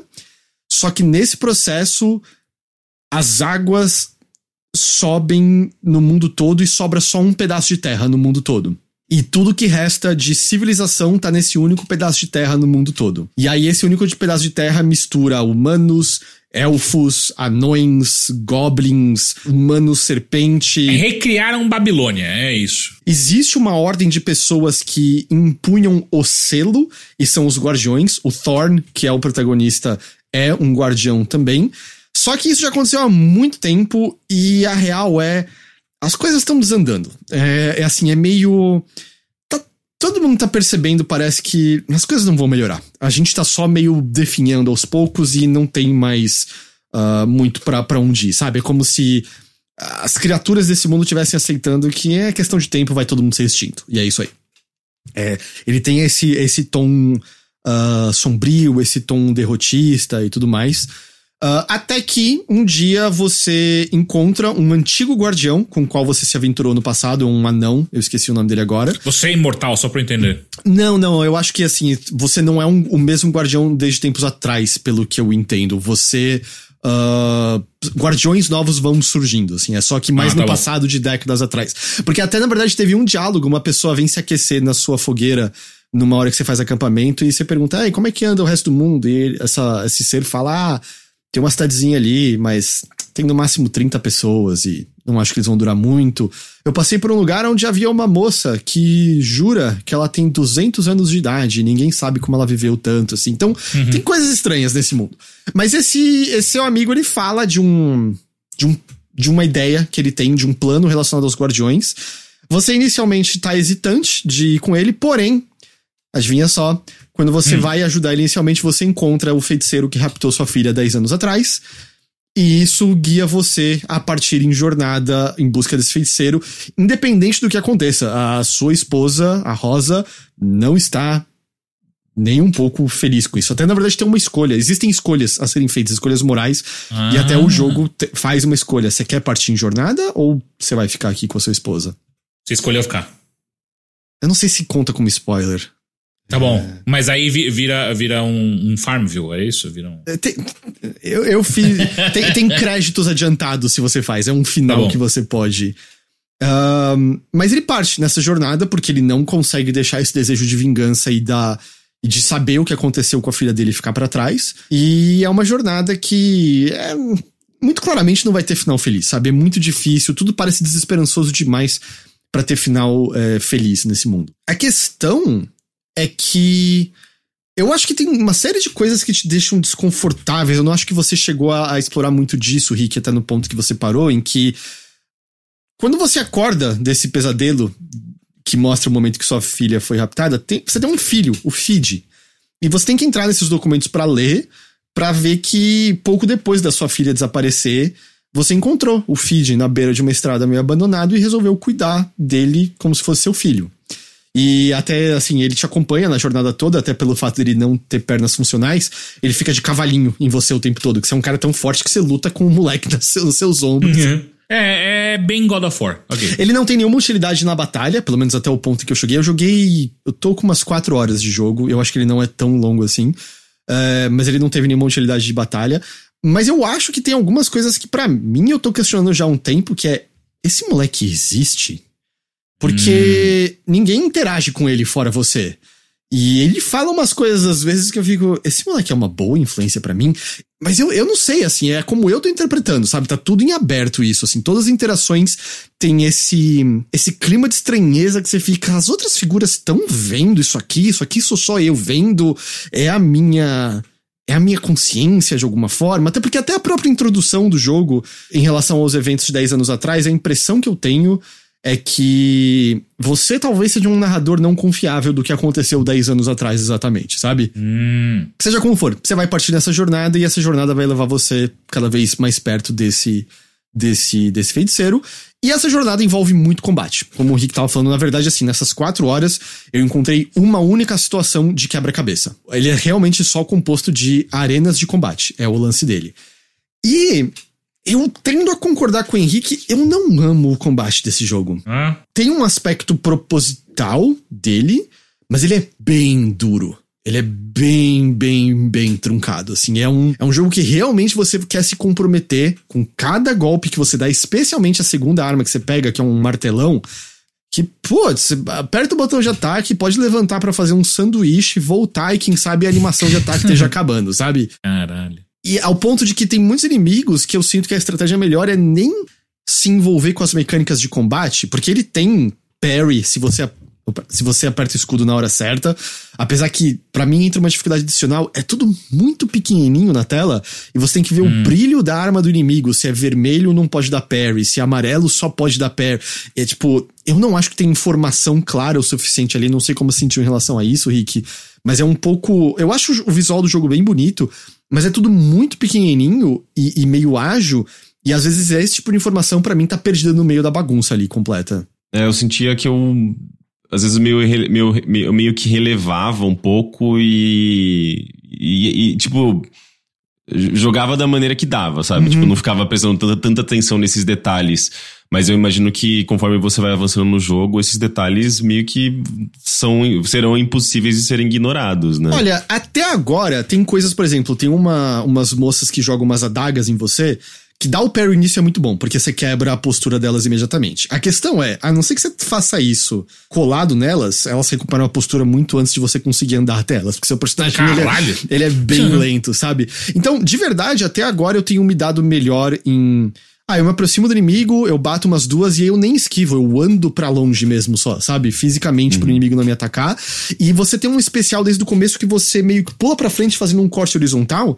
E ele é muito bom pra você não só atacar inimigos, mas também tomar distância deles depois do ataque. Então, no geral, eu tenho me calcado nisso e tem dado certo. Não é que você não morre, até porque, até onde eu pude perceber, você tem zero quadros de invencibilidade depois de apanhar. Porra! Então, assim, Se cola Se três. for mobado, né? É aquele lance que você pisca e, meu Deus, cadê minha vida? Sabe? O que, que aconteceu aqui? Então, às vezes rola, às vezes, de você morrer dessa forma. Mas os pontos de save, que são meio bonfires, porque quando você descansa neles, você recu- recupera bebidas de cura de vida e todos os inimigos voltam. Esses pontos estão tem em todo canto, então nunca é frustrante necessariamente morrer. E aí eu tô no ponto que, além do martelo, eu tenho agora também uma besta, então eu também tenho como atacar de longa distância e tudo mais.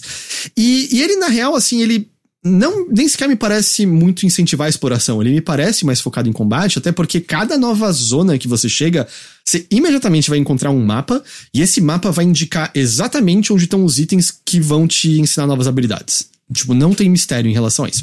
Não consigo garantir aqui com certeza se não existe nenhuma forma de segredo. Tô falando daquilo que o jogo dá, ele vai indicar exatamente onde esses itens estão uh, para você pegar. Talvez você não possa pegar eles de imediato. Talvez, por exemplo, putz, tem uma barreira de pedras, você vai precisar pegar o martelo antes. Então você volta lá mais tarde quando você tiver o martelo para poder seguir aquele caminho. Mas de maneira geral, o mapa me parece que tem revelado tudo, sabe? O foco nele tá realmente nessas arenas de combate. O combate ele pode ser prazeroso. Tem horas que, sabe, a, a porrada tem um crunch gostoso quando você acerta os inimigos, quando você, tipo, faz alguma coisa para quebrar a postura deles, agora que eu tenho algumas habilidades adicionais, você sente ele fluir até que, mas eu acho que não é frequente, eu acho que eu me sinto frequentemente mais brigando contra o combate do que usando ele a meu favor, sabe? É, uma coisa que eu tô vendo aqui que me pareceu interessante no vídeo que a gente tá assistindo quando a gente grava é, é o. Tem friendly fire, né? Dos Sim. inimigos. Isso é bem Isso é divertido de executar. Ah. Tipo, flechas acertarem próprios inimigos, o ataque de um inimigo grande acertar outros inimigos ali por perto. Mas ele tem algumas coisinhas, eu, eu diria assim, aquele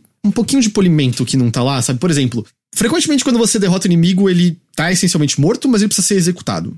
E Hum. você pode esperar à vontade, ele nunca vai voltar. Mas, mas então por que, você executa ele? Porque, porque eles querem uma animação de execução violenta no jogo. Eu realmente não sei qual é o.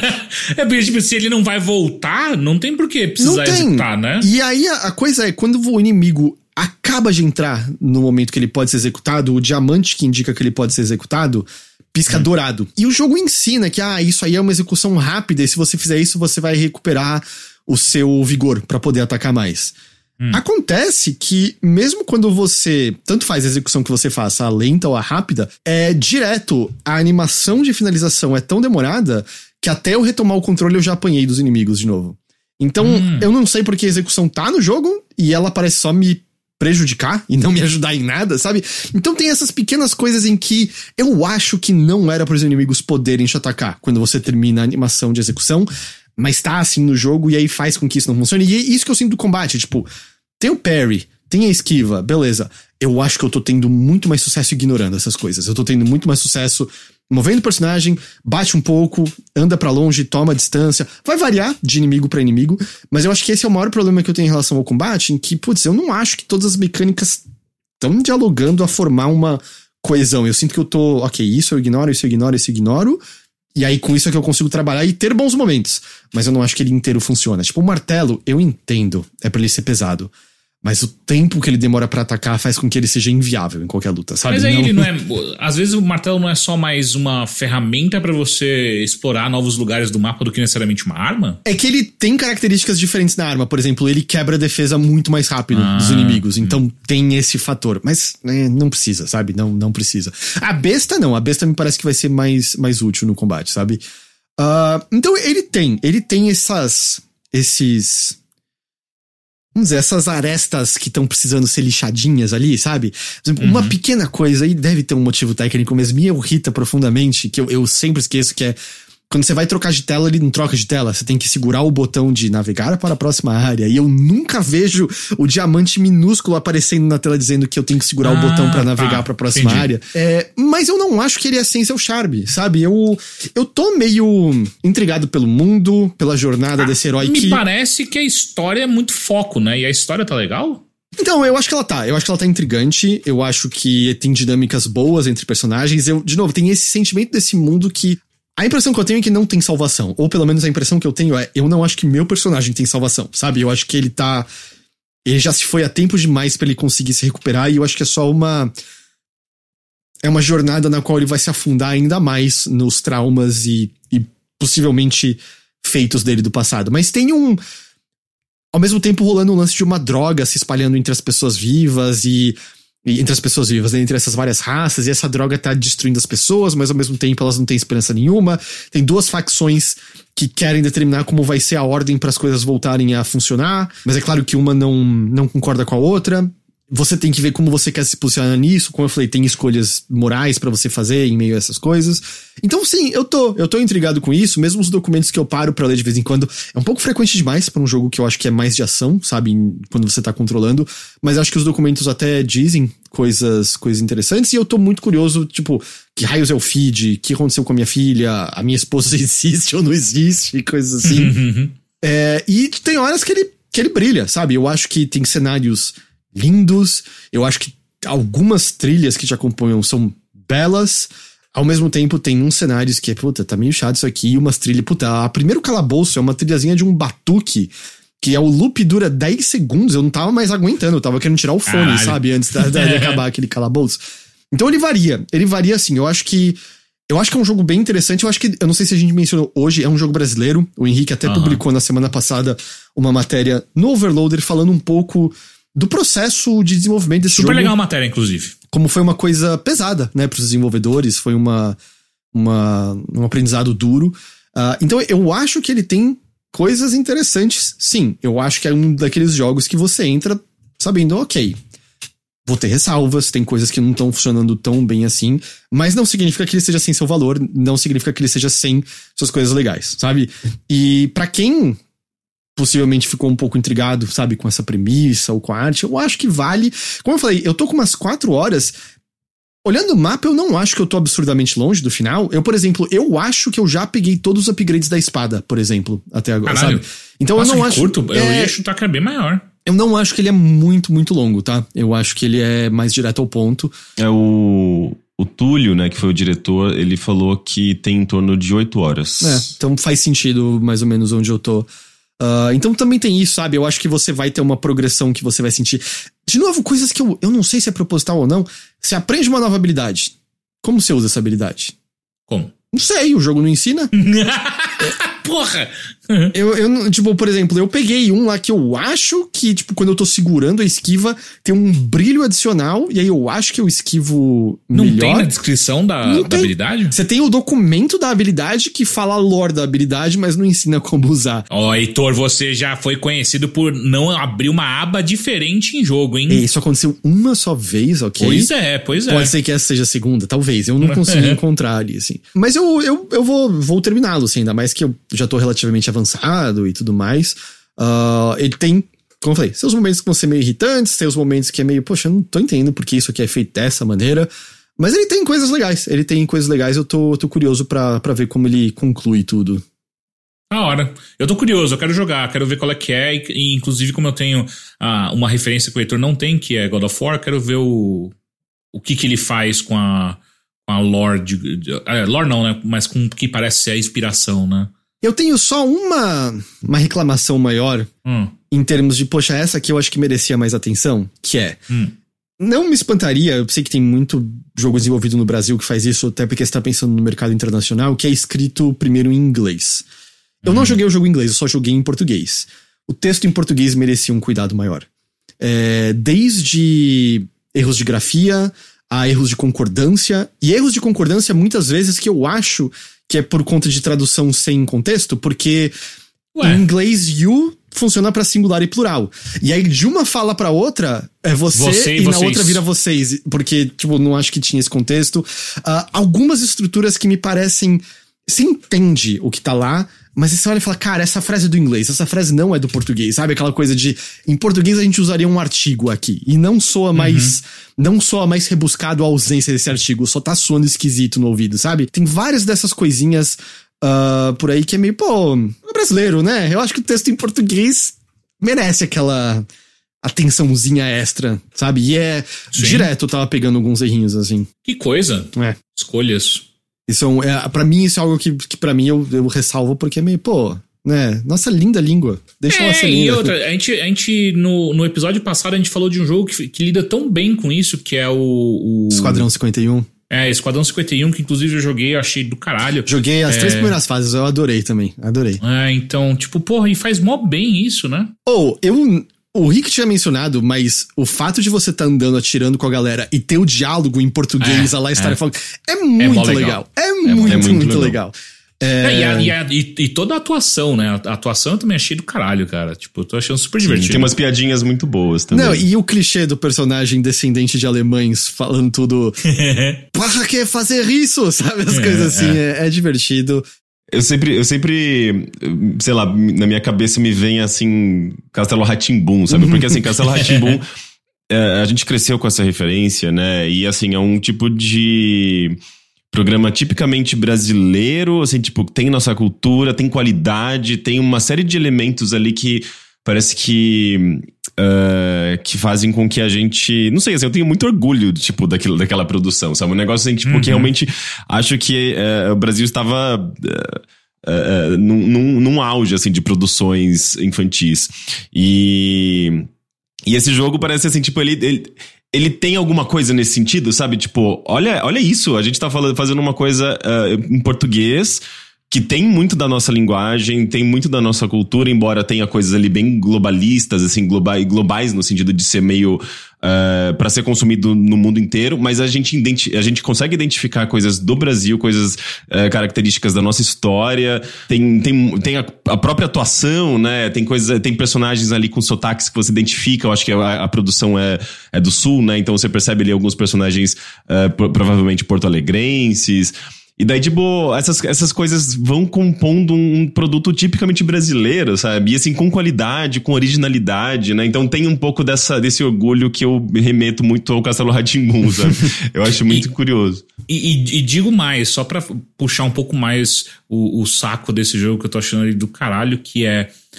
A, cultura brasileira, muitas vezes, eu sinto que ela é, é a cultura do. n- Não é só isso, tá? Mas enfim, é uma coisa que eu sinto que é uma cultura de miscigenação, né? De, de an- antropofagia, né? E eu acho que o.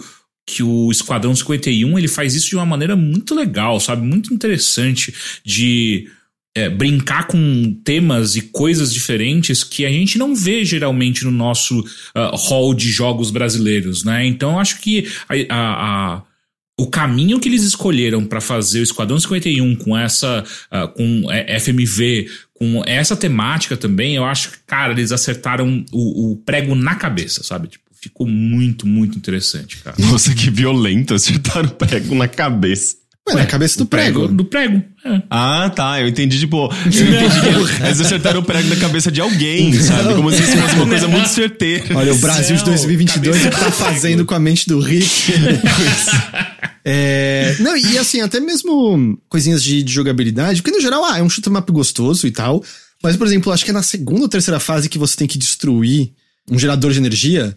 E é muito legal porque você tem que quebrar. E aí, se você não quebra, você faz um loop na fase. E você vê, tipo, a fase vira 3D mesmo e você vem do outro lado até você voltar. E se você teve, depende do upgrade que você tem, se você soltar umas bombas, você vai ter que fazer loops a menos. Eu, eu gostei muito, sabe? Que eu, pas- eu achei que ia ser o esquema, que eu ia chegar nele e aí ia parar e virar o esquema parado, sabe, de chefe. E aí, ué, não, pera, por que, que o negócio tá ficando pra trás? Aí, Eita, tá lá no fundo, ok, ok. E, e, e, assim, é um jogo difícil, tá? Eu pelo menos tô achando difícil. Eu também. Eu, eu- eu- é. especialmente porque eu liguei sem botar o upgrade de mais vida e imediatamente tomei um tiro game over. O quê? O que aconteceu aqui? Pois que- é, é.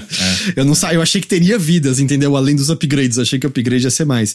Mas é muito legal que você tem upgrade que diminui hitbox do avião. Você viu isso? Sim, Fica é, uma bolinha. não, já- cara, e, e a ideia muito boa deles de é, você morrer na fase, você ainda tem ganhou os pontos, né, e barra os dinheiros ali necessários pra você voltar com mais upgrades, né? Então é um jogo que ele meio que não te pune tanto por morrer, né? Na verdade, tipo, você pode voltar mais forte. E, eu- eu- cara, eu, eu, eu acho que a gente tá falando um pouco desse jogo, pra ser sincero. Não a gente, né? Eu digo a gente, Eu Brasil. vi que o Shuhei Yoshida tava jogando, ele gostou. Ah, é? Caralho, que foda. Ele tweetou sobre. O, aliás, também, um outro detalhe que eu, se eu me atentei jogando, eles usam como se fosse aquela marca de queimado pra trocar de rolo de filme antigo, pra indicar onde inimigos estão pra surgir. E é Sim. um toque muito bom, porque enquanto a estética é incrível, é às vezes um pouquinho difícil de enxergar o que tá acontecendo por ser tudo preto e Aham. branco e as explosões, e é tipo, ah, ok, bolinha ali. Ok, tem treta vindo daquele lugar. Beleza, beleza, beleza. Assim, tem. E vocês não sentem que os alienígenas, assim, numa interpretação maior, eles são meio que uma alegoria para os americanos, assim, num contexto talvez de ditadura, ou talvez num contexto de colonialismo mesmo, pós-colonialismo, né? De uh, explorando nossa mão de obra, explorando nossos minérios, meio estabelecendo uma nova ordem política, econômica, interferindo nos, no, no, no nosso, na nossa soberania. Vocês não entendem? Eu vejo muito isso. Cara, assim, eu, eu não vejo os Estados Unidos necessariamente, mas eu vejo sim uma questão de colonialismo pesado, né? É, mas Assim, não vejo nenhum problema em, em, relacionar com os Estados Unidos, tá? Mas é que eu, eu não, não vi nenhuma coisa muito específica, tipo norte-americana, sabe? Caralho, essa além do óbvio é, é, é, colonialismo, imperialismo, não, não vi nenhum. nenhum. Mas, mas eu, tipo, sabe, é, é uma outra espécie que tá vindo explorar, que, que inicialmente parece aliada, mas todas as oportunidades são deles, né? E até o lance, de, tipo, e a imprensa apoia eles, né? É, é, inteiramente, tipo, olha, a revolução que tá vindo aqui, não sei o que lá. E é uma coisa do tipo assim, é, ah, se você não, não nos apoia, vocês são Tipo, é quase como se eles usassem. Só falta eles usarem o termo comunista, sabe? Vocês são comunistas, sabe? Porque, tipo, é muito isso, né? Vocês são radicais, terroristas, que vão contra é, o que é bom para todo mundo, o que todo mundo quer. E é, é muito um cenário, assim, tipo, da, da ditadura, sabe? Tipo, de uhum. quem ia contra uh, aquele movimento, é, tipo, era perseguido, era censurado. É, me remete muito a tudo isso. Uhum. É, imagina viver numa realidade que ao falar da sua posição política você pode tomar tiro de pessoas que votam em outro Ou uma partido. facada. Uma, uma paulada na cabeça. É, né? é, uhum. loucura. É. Ainda bem que a gente não vive nessa realidade. Mas o. E outra coisa, eu, eu teve. Mencionaram no chat aqui agora, mencionaram quando eu joguei ao vivo sexta. O 51 do Esquadrão 51 é por conta da cachaça? Porque é uma coisa bem brasileira, uhum. sabe? E, então é, faria muito sentido. Eu pensei nisso, mas eu não levei isso muito em consideração. Não levei adiante essa, essa interpretação. Se for, é uma piadinha. Exato, né? eu, eu, acho que é uma coisa, tipo, faria muito sentido. Porra, o que é mais brasileiro que 51, sabe? É, eu fui mais pro lado da área 51 por conta dos alienígenas, né? Ah, é verdade. É verdade. Bom, é. eu não sei o que diz da gente que eu pensei primeiro em cachaça do que da área 51. Bem, é, a gente, eu acho que pro Brasil, a área 51 diz menos do que cachaça é. é. qual que é? Como chama? É 51 só? 51, aí é, o né? slogan 51. era uma boa ideia. Pra ter é, noção, pra ter noção, cês, cês, não sei se vocês lembram isso. Como era, como era a liberdade de publicidade. A propaganda ah, da peraí, cachaça... Pera, pera, pera, Um jogo me disse, DDD do Rio Grande do Sul é 51 e o estúdio é do Rio Grande do Sul, não é? É, é verdade. Okay. Mas eu queria mencionar, eu me lembro de ser criança e tá assistindo TV Colosso e naquele horário, num programa infantil, passar propaganda da cachaça 51 na televisão. Que era, e era tipo, era alguma coisa de um cara que ele ficava preso para fora da porta de, do, do, do, quarto de hotel dele, e aí passava uma mina com uma toalha meio chamando ele para entrar no quarto. Nossa, e aí, além disso, a propaganda era objetificando mulheres. É, não, né? e aí, tipo, ele olhava Caralho, e era tipo 51, uma boa ideia. E eu lembro mano. da minha mãe ficar puta, tipo, o que, que eles estão passando isso? E eu, eu fiquei sem entender. Eu falei, ué, eles estão vendendo eu um negócio. o que eles estão falando. Normal. ai, ai, Caralho, enfim. mano, que loucura. É, bom, é, é, é anos 90 foi uma completa insanidade do, do, do mundo inteiro, né? Tipo, é bizarro. No Brasil, especialmente, né? Porque é um pós-ditadura ali em que a gente tava redescobrindo a democracia, tinha uma, liber, uma liberdade, assim, tipo, as pessoas se sentiam numa liberdade de querer explorar tudo, né? Sexualidade, falar tudo. E assim, a gente não, agora ninguém mais vai podar a gente. Vamos botar, vamos botar gente pelada na novela. Ia ter tudo, né? E assim, tipo, tem, eu acho que tem um lado positivo, mas tem também um lado talvez meio de, de apelação mesmo, né? A gente tinha ali banheira do Gugu, tinha as pornochanchadas mesmo, né? É, que eu acho que acontecia durante a ditadura, mas eu acho que teve um certo impacto na mídia. É, enfim, assim, tipo, foi um momento muito louco, né? Tipo, é muito. Tem um lado assim de meio engraçado, mas eu acho que tem um lado meio, meio problemático em tudo isso também. Não precisa nem ir muito longe, assim. É, eu tava no TikTok de novo. Apareceu uma coletânea de momentos loucos da TV brasileira e é basicamente uhum. tudo nos anos 90. E tinha uma que eu não sabia, que é um momento na Mara Maravilha, onde ela tá com uma galera, assim, um molecado em volta dela. E, e não sei qual é o contexto, mas ela pergunta, tipo, e aí, o que, que, vocês vão querer? E aí o moleque vira pra Mara Maravilha, um moleque de, sei lá, 12 anos, vira pra. Eu, ah, sei lá, pode ser qualquer coisa, pode ser um beijo. E ela ficou olhando pra cara do moleque, um beijo? Ele, é, pode ser um beijo. Ela, um beijo aonde? Ele, ah, qualquer lugar, pode ser na boca. E a Mara Maravilha ficou olhando pra cara do moleque, tipo, um beijo na boca. E aí ela vira no microfone assim, diretor, posso dar um beijo nele? E aí, tipo, fica um silêncio e ela vira olhando pra cara do moleque, e o moleque dando risada já, tipo, caralho, eu vou beijar a Mara Maravilha, tá ligado? E aí, claramente, o diretor fala no ponto dela, tipo, você é louca? Você quer morrer? e aí ela fala: Ah, é, não, o diretor não deixou, não vai ser agora, tá? E aí corta. E, tipo, mano, que porra é essa? Ela realmente considerou dar um beijo na boca de um moleque de 12 anos, cara. Que loucura, cara. Cara, inclusive, Mara Maravilha, se eu não me engano, foram os primeiros seios que eu vi na TV. Sim, por conta No- daquele clipe É, no clipe. extremamente preconceituoso pro, Sim, pra como a gente sim. entende tudo hoje. Sim. Mas, o, mas, mas a maneira como os seios de- dela são apresentados no clipe, não, eu sinto que é uma coisa meio como na, na TV. Na TV eu acho que era meio objetificado, mas não é tão objetificado. Eu sinto que é até naturalizado, sabe? Assim, uma nudez naturalizada. O que eh, pode ser bom, mas ao mesmo Sim. tempo é um negócio pra criança. É, Rick, eu vou. fa- Sim. fa- faz um exercício depois. Mas, mas aparece só um meio mamilo, não é super assim, não aparece ela pelada balançando Não, os peitos. aparece- Não, tipo, eu não vejo problema em aparecerem mamilos, mas É. eu- você tava falando de objetificação. Faz um exercício. Hum. Procura, de- faz uma vascu- vasculha assim e, e vê como eram os modelitos que a Xuxa usava no programa infantil dela antes da TV Colosso.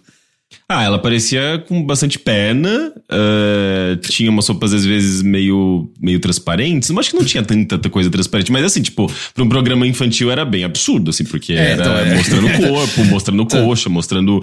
eh, Não, tanto que a TV Pirata tinha piada, né? De um quadro que era todos os adultos, o homem queriam levar a, a filha no programa da Xuxa, sabe? Ê, vamos no programa da Xuxa! ê, coisa assim, porque o bagulho era. Mas sabe o que é engraçado? É, ao mesmo tempo, eu me pergunto por que que tantos homens gays se identificam com a Xuxa, sabe? É, e tanto é que ela assumiu total isso, ela voltando pra questão de drag queen, né? Ela, ela investiu pra caralho, assim, na, na última década, né? Tipo, ela teve shows voltado pro público gay, com drag queens e tudo mais. E tem, tem esse lance da roupa, né? Ela tinha umas roupas, assim, que tinha um lance de mostrar corpo, que hoje, por exemplo, num- numa era de libertação de corpo, assim, uma era de, de, de mulheres, artistas, eh, cantoras, e, e super explora isso, né? Que foge um pouco da, da coisa do male gaze e é uma, as mulheres com, sob- com controle sobre seus próprios corpos. Eu sei que naquela época ela tinha certamente ali ex- executivos que que gostavam disso, voltando até aquela coisa do immortality, né? Tipo, tinha aquela coisa do, do, do diretor, provavelmente, se bem que tinha a diretora, né? Era uma mulher que, que, que produzia e dirigia a Xuxa. Mas você devia, certamente, ele tem um lado masculino, uma né? estrutura tipo, de, achar poder isso... na Globo, sabe? É. É, ainda mais na Globo, né? Mas eu acho que Marlene também tem Matos, um... cara. Mar Marlene Matos, sim. É, mas eu acho que também tem esse lado que eu acho que pode ser... Pelo menos tem algum, algumas coisas positivas com relação a isso, sabe? Tipo, de, de ter um certo... Eu não sei se a palavra correta é empoderamento, mas assim, tipo, de uma certa libertação, sabe?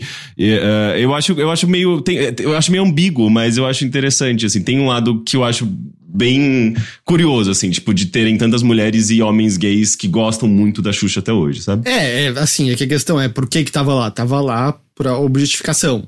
Mas existe um viés que pode ser positivo, né, quando essa esse desejo, essa, essa, essa nudez ou essa forma de vestimento é feito como uma autoexpressão, né? Uhum. Acho que essas são as diferenças.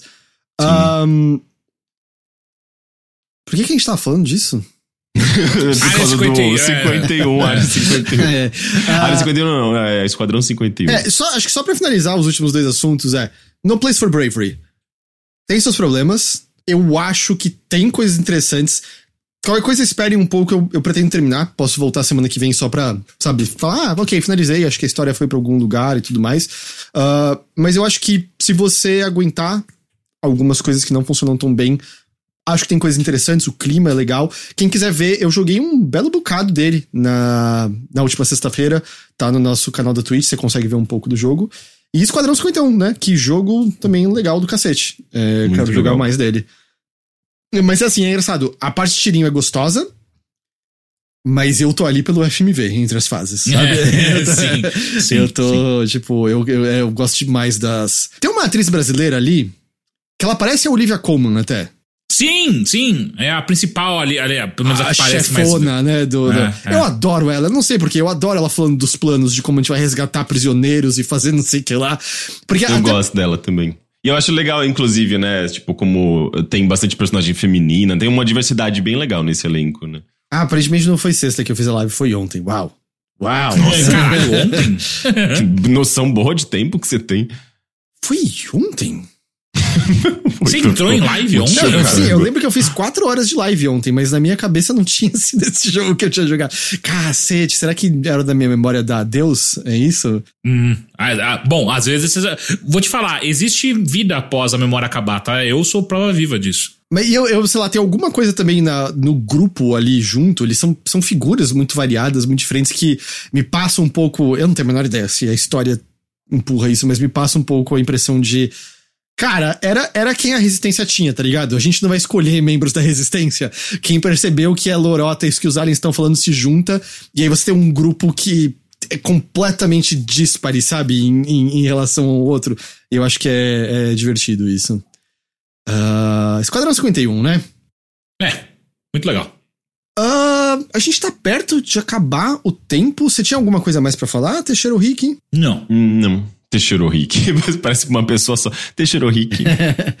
Tá, eu tenho só algumas coisinhas pra falar bem rápido. Eu joguei Trombone Champ. Quem é trombone? Ele fala como se fosse a coisa, tipo, o jogo mais aguardado do ano. Ah, mas é porque ele Que tá. que é Trombone ele- é, Champ? o, é o jogo do trombone que viralizou, que tá em todo lugar. É, rolou, rolou um hype. Não vi. Tá, talvez você ache divertido, Rick. Ele é um jogo de ritmo, acho que eu poderia dizer, ah, em que você tá tocando um trombone. Todas as músicas são de domínio público, é, não tem nenhuma música composta pro jogo. E aí a ideia é que você mexe o mouse pra hum, subir e descer o ponteiro e segura, pode ser um botão ou um clique, pra fazer o barulho do trompete, do trombone, quer dizer. Ah, e é meio cômico, porque é o barulho de um trombone em cima das, de músicas que você conhece, como, sei lá, o hino dos Estados Unidos ou alguma sinfonia. Ah, e, e, no geral, você vai estar talvez tocando meio mal, e aí vai ser engraçado o barulho do trombone. O jogo viralizou por conta disso, ele tem até um modo freeform, até uma.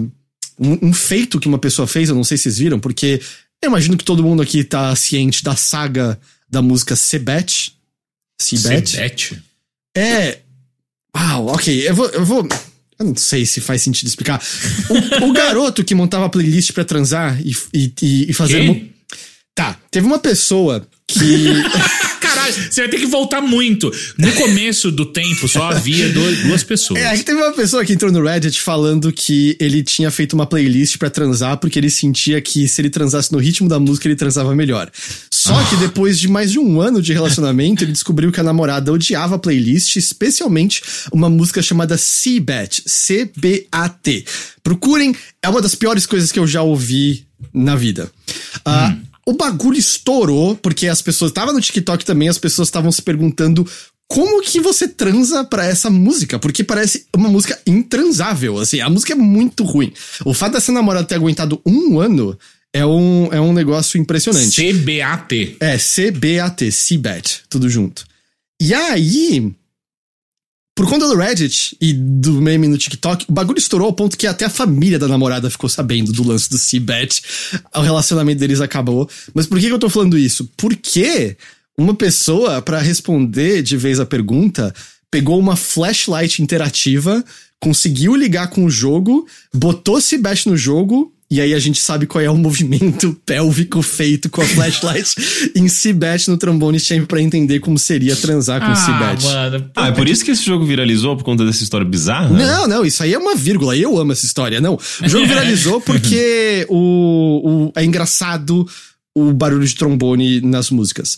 A, a questão é, tem várias pessoas que estão gostando legitimamente como jogo. Ele tem, ele tem tipo uma história engraçada de você ser escolhido do trombone pra salvar o universo e você você tem que tirar umas nota S pra receber os ensinamentos de um babuíno. E- e- enfim, tudo do jogo é Tá. engraçado. Você abre umas figurinhas que tem fatos históricos parodiando músicos verdadeiros. Todas as telas de loading são engraçadas. A própria loading não chama loading, era doing loadman, sabe? Ele é pra ser todo engraçadinho assim. E tem muita gente que legitimamente acha que ele é um jogo meio de ritmo legal, apesar de que o próprio jogo explica que ah, o mais importante é você estar pintando a área certa do que soltando o trombone na hora correta, entendeu? Se você segurar o botão e ficar só. Você não vai fazer descer. combo, mas você faz pontuação, sim. Ah, É, o combo você tem que soltar na hora certa. É, a, a questão é. Eu acho que foi engraçado por 15 minutos e eu não acho mais engraçado. E, e assim, você pode culpar isso pelo fato de eu ser absolutamente incompetente nesse jogo. Eu joguei ao vivo na sexta e o meu combo máximo foi vezes 3. Eu joguei depois sem o equipamento de captura e foi melhor, hum. porque o equipamento de captura tem delay. E, e, é tipo, eu não consegui rank S de maneira nenhuma, mas pelo menos consegui A em algumas fases um pouco mais simples e tal. Mas eu, eu não sei, cara. Eu joguei uma hora. Vi e as... entendeu. Não, é, não é que eu não entendi. Eu joguei uma hora e quando eu vi vídeos do jogo, eu dei risada da, tipo, dos barulhos de trombone e tudo mais. Mas eu joguei uma hora, eu vi todas as músicas e eu tava meio. Ah, eu não acho que eu quero melhorar nesse jogo, sabe? Eu não acho que eu quero. eu não acho que eu quero ficar bom no trombone champ. E dá pra ficar bom.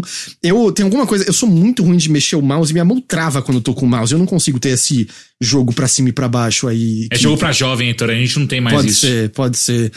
Uh, então, eu não sei, ele é engraçado, tem seu momento divertido, mas eu acho que a piada acaba meio rápido, assim. Tem algumas coisas que me pegaram. É, eu joguei Trombone Champ ontem, não na sexta. Caralho, que, que eu joguei? Que ah, é, sexta-feira foi o dia da escavação. É verdade. Ontem foi Trombone Champ, foi No Place for Braver. Agora tá vindo tudo. Agora tá vindo tudo. Eu joguei um pouco mais de Dome Keeper, é verdade. Então relaxa, só vai piorar. Tá é... E eu tava falando, olha lá, me indo embora. é. Você não queria mais jogar trombone. É, tipo, eu não, eu não tô interessado em ficar melhorando nas músicas para fazer rank S, tá ligado? Eu não, não tava nem um pouco interessado. Então, para mim acabou o meme e eu não acho que tem um jogo tão incrível por trás assim do negócio. Cara, a parte mais bizarra desse meme todo é que eu vi quando ele apareceu, a minha reação foi, ok. É, e eu pensei, caralho, os caras realmente foram lá e lançaram um periférico de trombone, né? Os caras são loucos. E agora eu tô descobrindo que não tinham. E aí só piora. Tipo, por que, que a gente tá se importando com esse jogo então? É. Se nem a porra de um trombone eu vou poder brincar. E, e tem piadinhas boas, por exemplo, quando você tá tocando o hino dos Estados Unidos, fica passando a bandeira e aí no final aparece um JPEG muito estourado de um hambúrguer com batata frita passando ali. Ou tem horas que tá em silêncio e seu personagem com trombone solta um punzinho, sabe? Então você tá no silêncio esperando. E aí continua assim. É... Tem, tem coisas engraçadas, assim, tem textos engraçados, mas eu. Eu acho que o problema é que eu não tenho muito interesse em melhorar na jogabilidade. E aí. Uhum. Heitor, o Mothership foi ontem, você tá falando sozinho. é isso. Ai, ai, ai, ai. Uh, então, sei lá, e o pessoal perguntando se eu vi a história por trás. Eu não abri por conta própria, eu vi outras pessoas abrindo. Eu tenho ciência que é, tem, tem outras coisas, sabe? Tipo, mas o lance é que o cerne dele ainda é o ritmo no trombone. E eu não acho que essa parte é muito divertida, sabe? Então. É, se vocês quiserem testar, Já... eu ia pedir reembolso. Eu falei, ah, Dani, se eu não vou pedir, está no meu Steam se vocês quiserem testar. Já tem a, ah, alguma matéria com, com algum é, é, tocador de trombone profissional falando se é bom ou não, se é real? Que é sempre, não. né? Essas coisas de música sempre vem. Tipo, ah, chamamos Andreas Kisser do trombone pra ver se é bom de verdade esse negócio. Dá pra o aprender. Andrea, cara, eu quero saber quem é o Andreas Kisser do trombone. Quem é o Yo-Yo Man do trombone? Lembra do Yo-Yo Man? É, eu. Não é, é Yo-Yo Ma? Não, Yo-Yo Man, eu tô falando. É, eu lembro porque acho que tem uma piada no The Office com isso. Em que ele fala, tipo, e aí eu vou voltar pro meu apartamento e é Yo-Yo Ma. All night long. Não tem um lance assim? não lembro, mas eu sei quem é Yo-Yo Ma, mas eu tô falando do Yo-Yo Man, que tem um, um vídeo ah, antiquíssimo. Tá, a gente tá falando de pessoas diferentes. Sim, eu tô falando tá. do Yo-Yo Man, que é, é, uma, é um cara falando... tá. I wanna be like you, Yo-Yo Man, and the Yo-Yo Man just keeping keeping yoing. E aí, tipo, é um cara com vários yo-yos. Assim, ah, tá, não. Eu tô falando que é viol, violinista, viol, viol, eu não sei o que que é.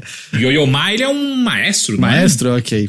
É, tá. É. Então tá aí. A gente confundiu o homem do ioiô com o ioiô Ma, normal. Caralho, fala, chama alguém do sexteto do Jô, é só chamar o Derico, né? Chama o Derico pra Derico. falar pra gente. É. trombone é bom.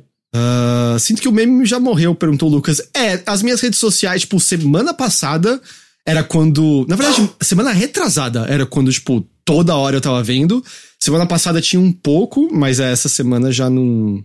Já não vi mais tanta coisa assim. Mas é, eu também joguei Shovel Knight Dig, mas eu jogo mais, eu converso depois. O resumo é, eu gostei do que eu joguei até agora, mas. Da hora, da hora. Preciso jogar mais. Uh, também joguei na esse sim, na sexta-feira passada, você consegue ver a, a, a live dele. É, mas é, é, isso, ontem foi o Trombone Champ. Foi Esquadrão 51, foi No Place for Bravery e Dome Keeper. É isso, voltou tudo, voltou tudo. Voltou, voltou. Recuperei a memória, ela só tava. Mas enfim, tô jogando coisa pra cacete. Joguei Two Point Campus também. Ah, eu achei tão. É meio sem atrito coisa. demais, né? É, eu acho que se, se você jogou o Team Hospital lá, você já jogou tudo. Então, eu tava, tipo, na quarta fase, percebendo, eu tô fazendo só a mesma coisa de novo. Nunca tem nenhum risco pra nada do que eu tô fazendo. É só esperar o dinheiro entrar, construo mais alguma coisa, o dinheiro extra, construo. E, e- e nada, não tem, não tem nenhuma pressão por tempo, não tem. E aí só começou a parecer meio.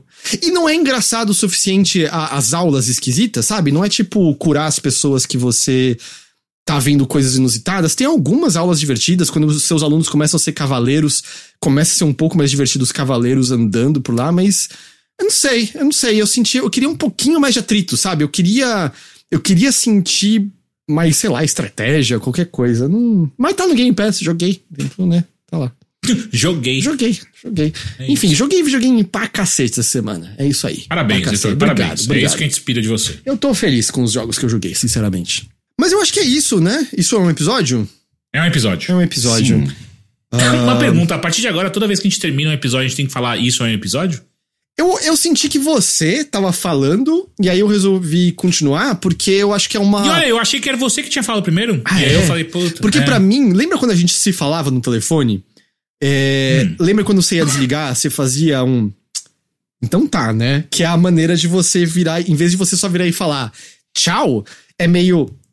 Quero dar tchau, você tem mais alguma coisa que você quer falar? E aí você fala, então tá, e a outra pessoa Então tá. fala, então tá.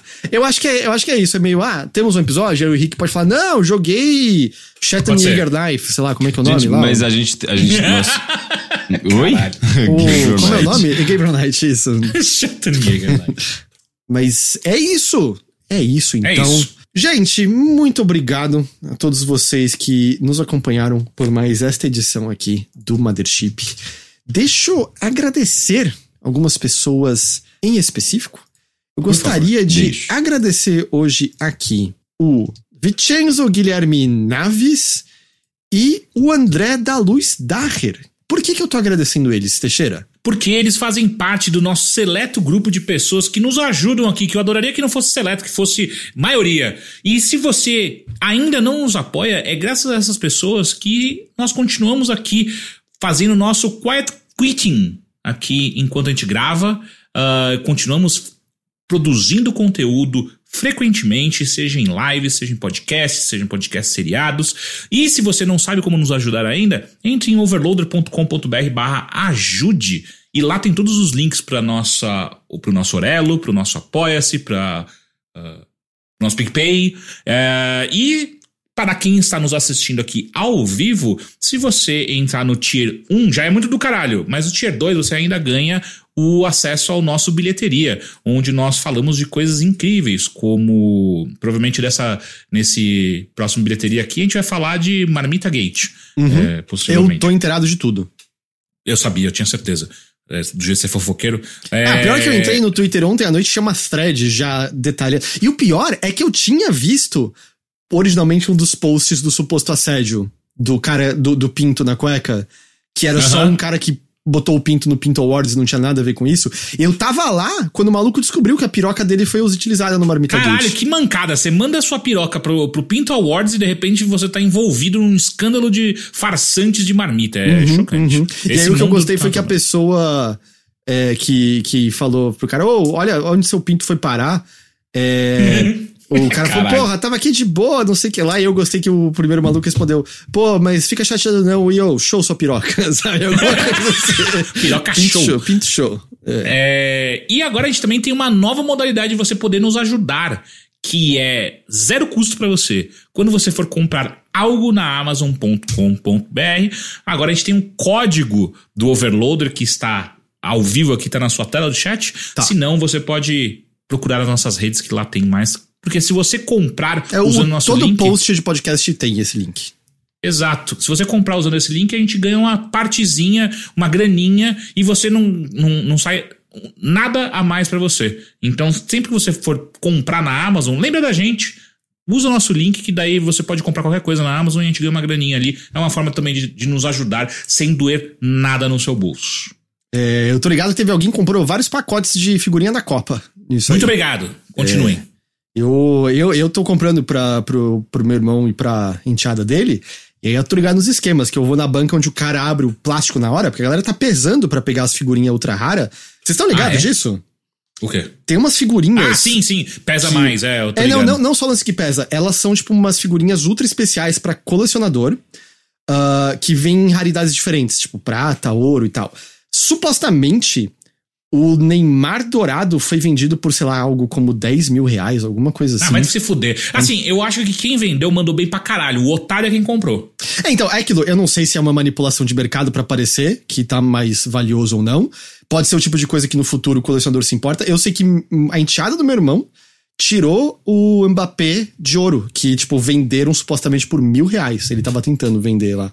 Eu gosto que a gente está constantemente aqui debatendo e brigando e falando e, e, levantando a voz contra o NFT e tá aí a Panini há décadas Mas... ganhando dinheiro com NFT físico. Mas é que tá, NFT físico sempre existiu, né? É que NFT é mais é. idiota por não ser físico, essa é a coisa. É. Uh, mas é isso então. Acho que esses eram os recados que tínhamos para dar, certo? Fica mais uma vez o convite, overloader.com.br tem a matéria do Henrique publicada ali justamente sobre esse processo do desenvolvimento do No Place for Bravery e como. Fala, fala você, Rick. O filho é seu, fala você. Ah, sim. É, eu conversei com o Túlio Mendes, né, que foi o diretor criativo do No Place for Bravery. Eu acho que é uma matéria menos sobre game design, assim, tipo, sobre desenvolvimento de jogo, e muito mais, assim, sobre uh, a dificuldade que ele teve enquanto diretor para conduzir a equipe, para levar as ideias uh, dele pro jogo, porque ele começou a depositar no jogo uma série de traumas pessoais. Não é toa que o jogo fala muito sobre paternidade, ele, ele assume na matéria que ele.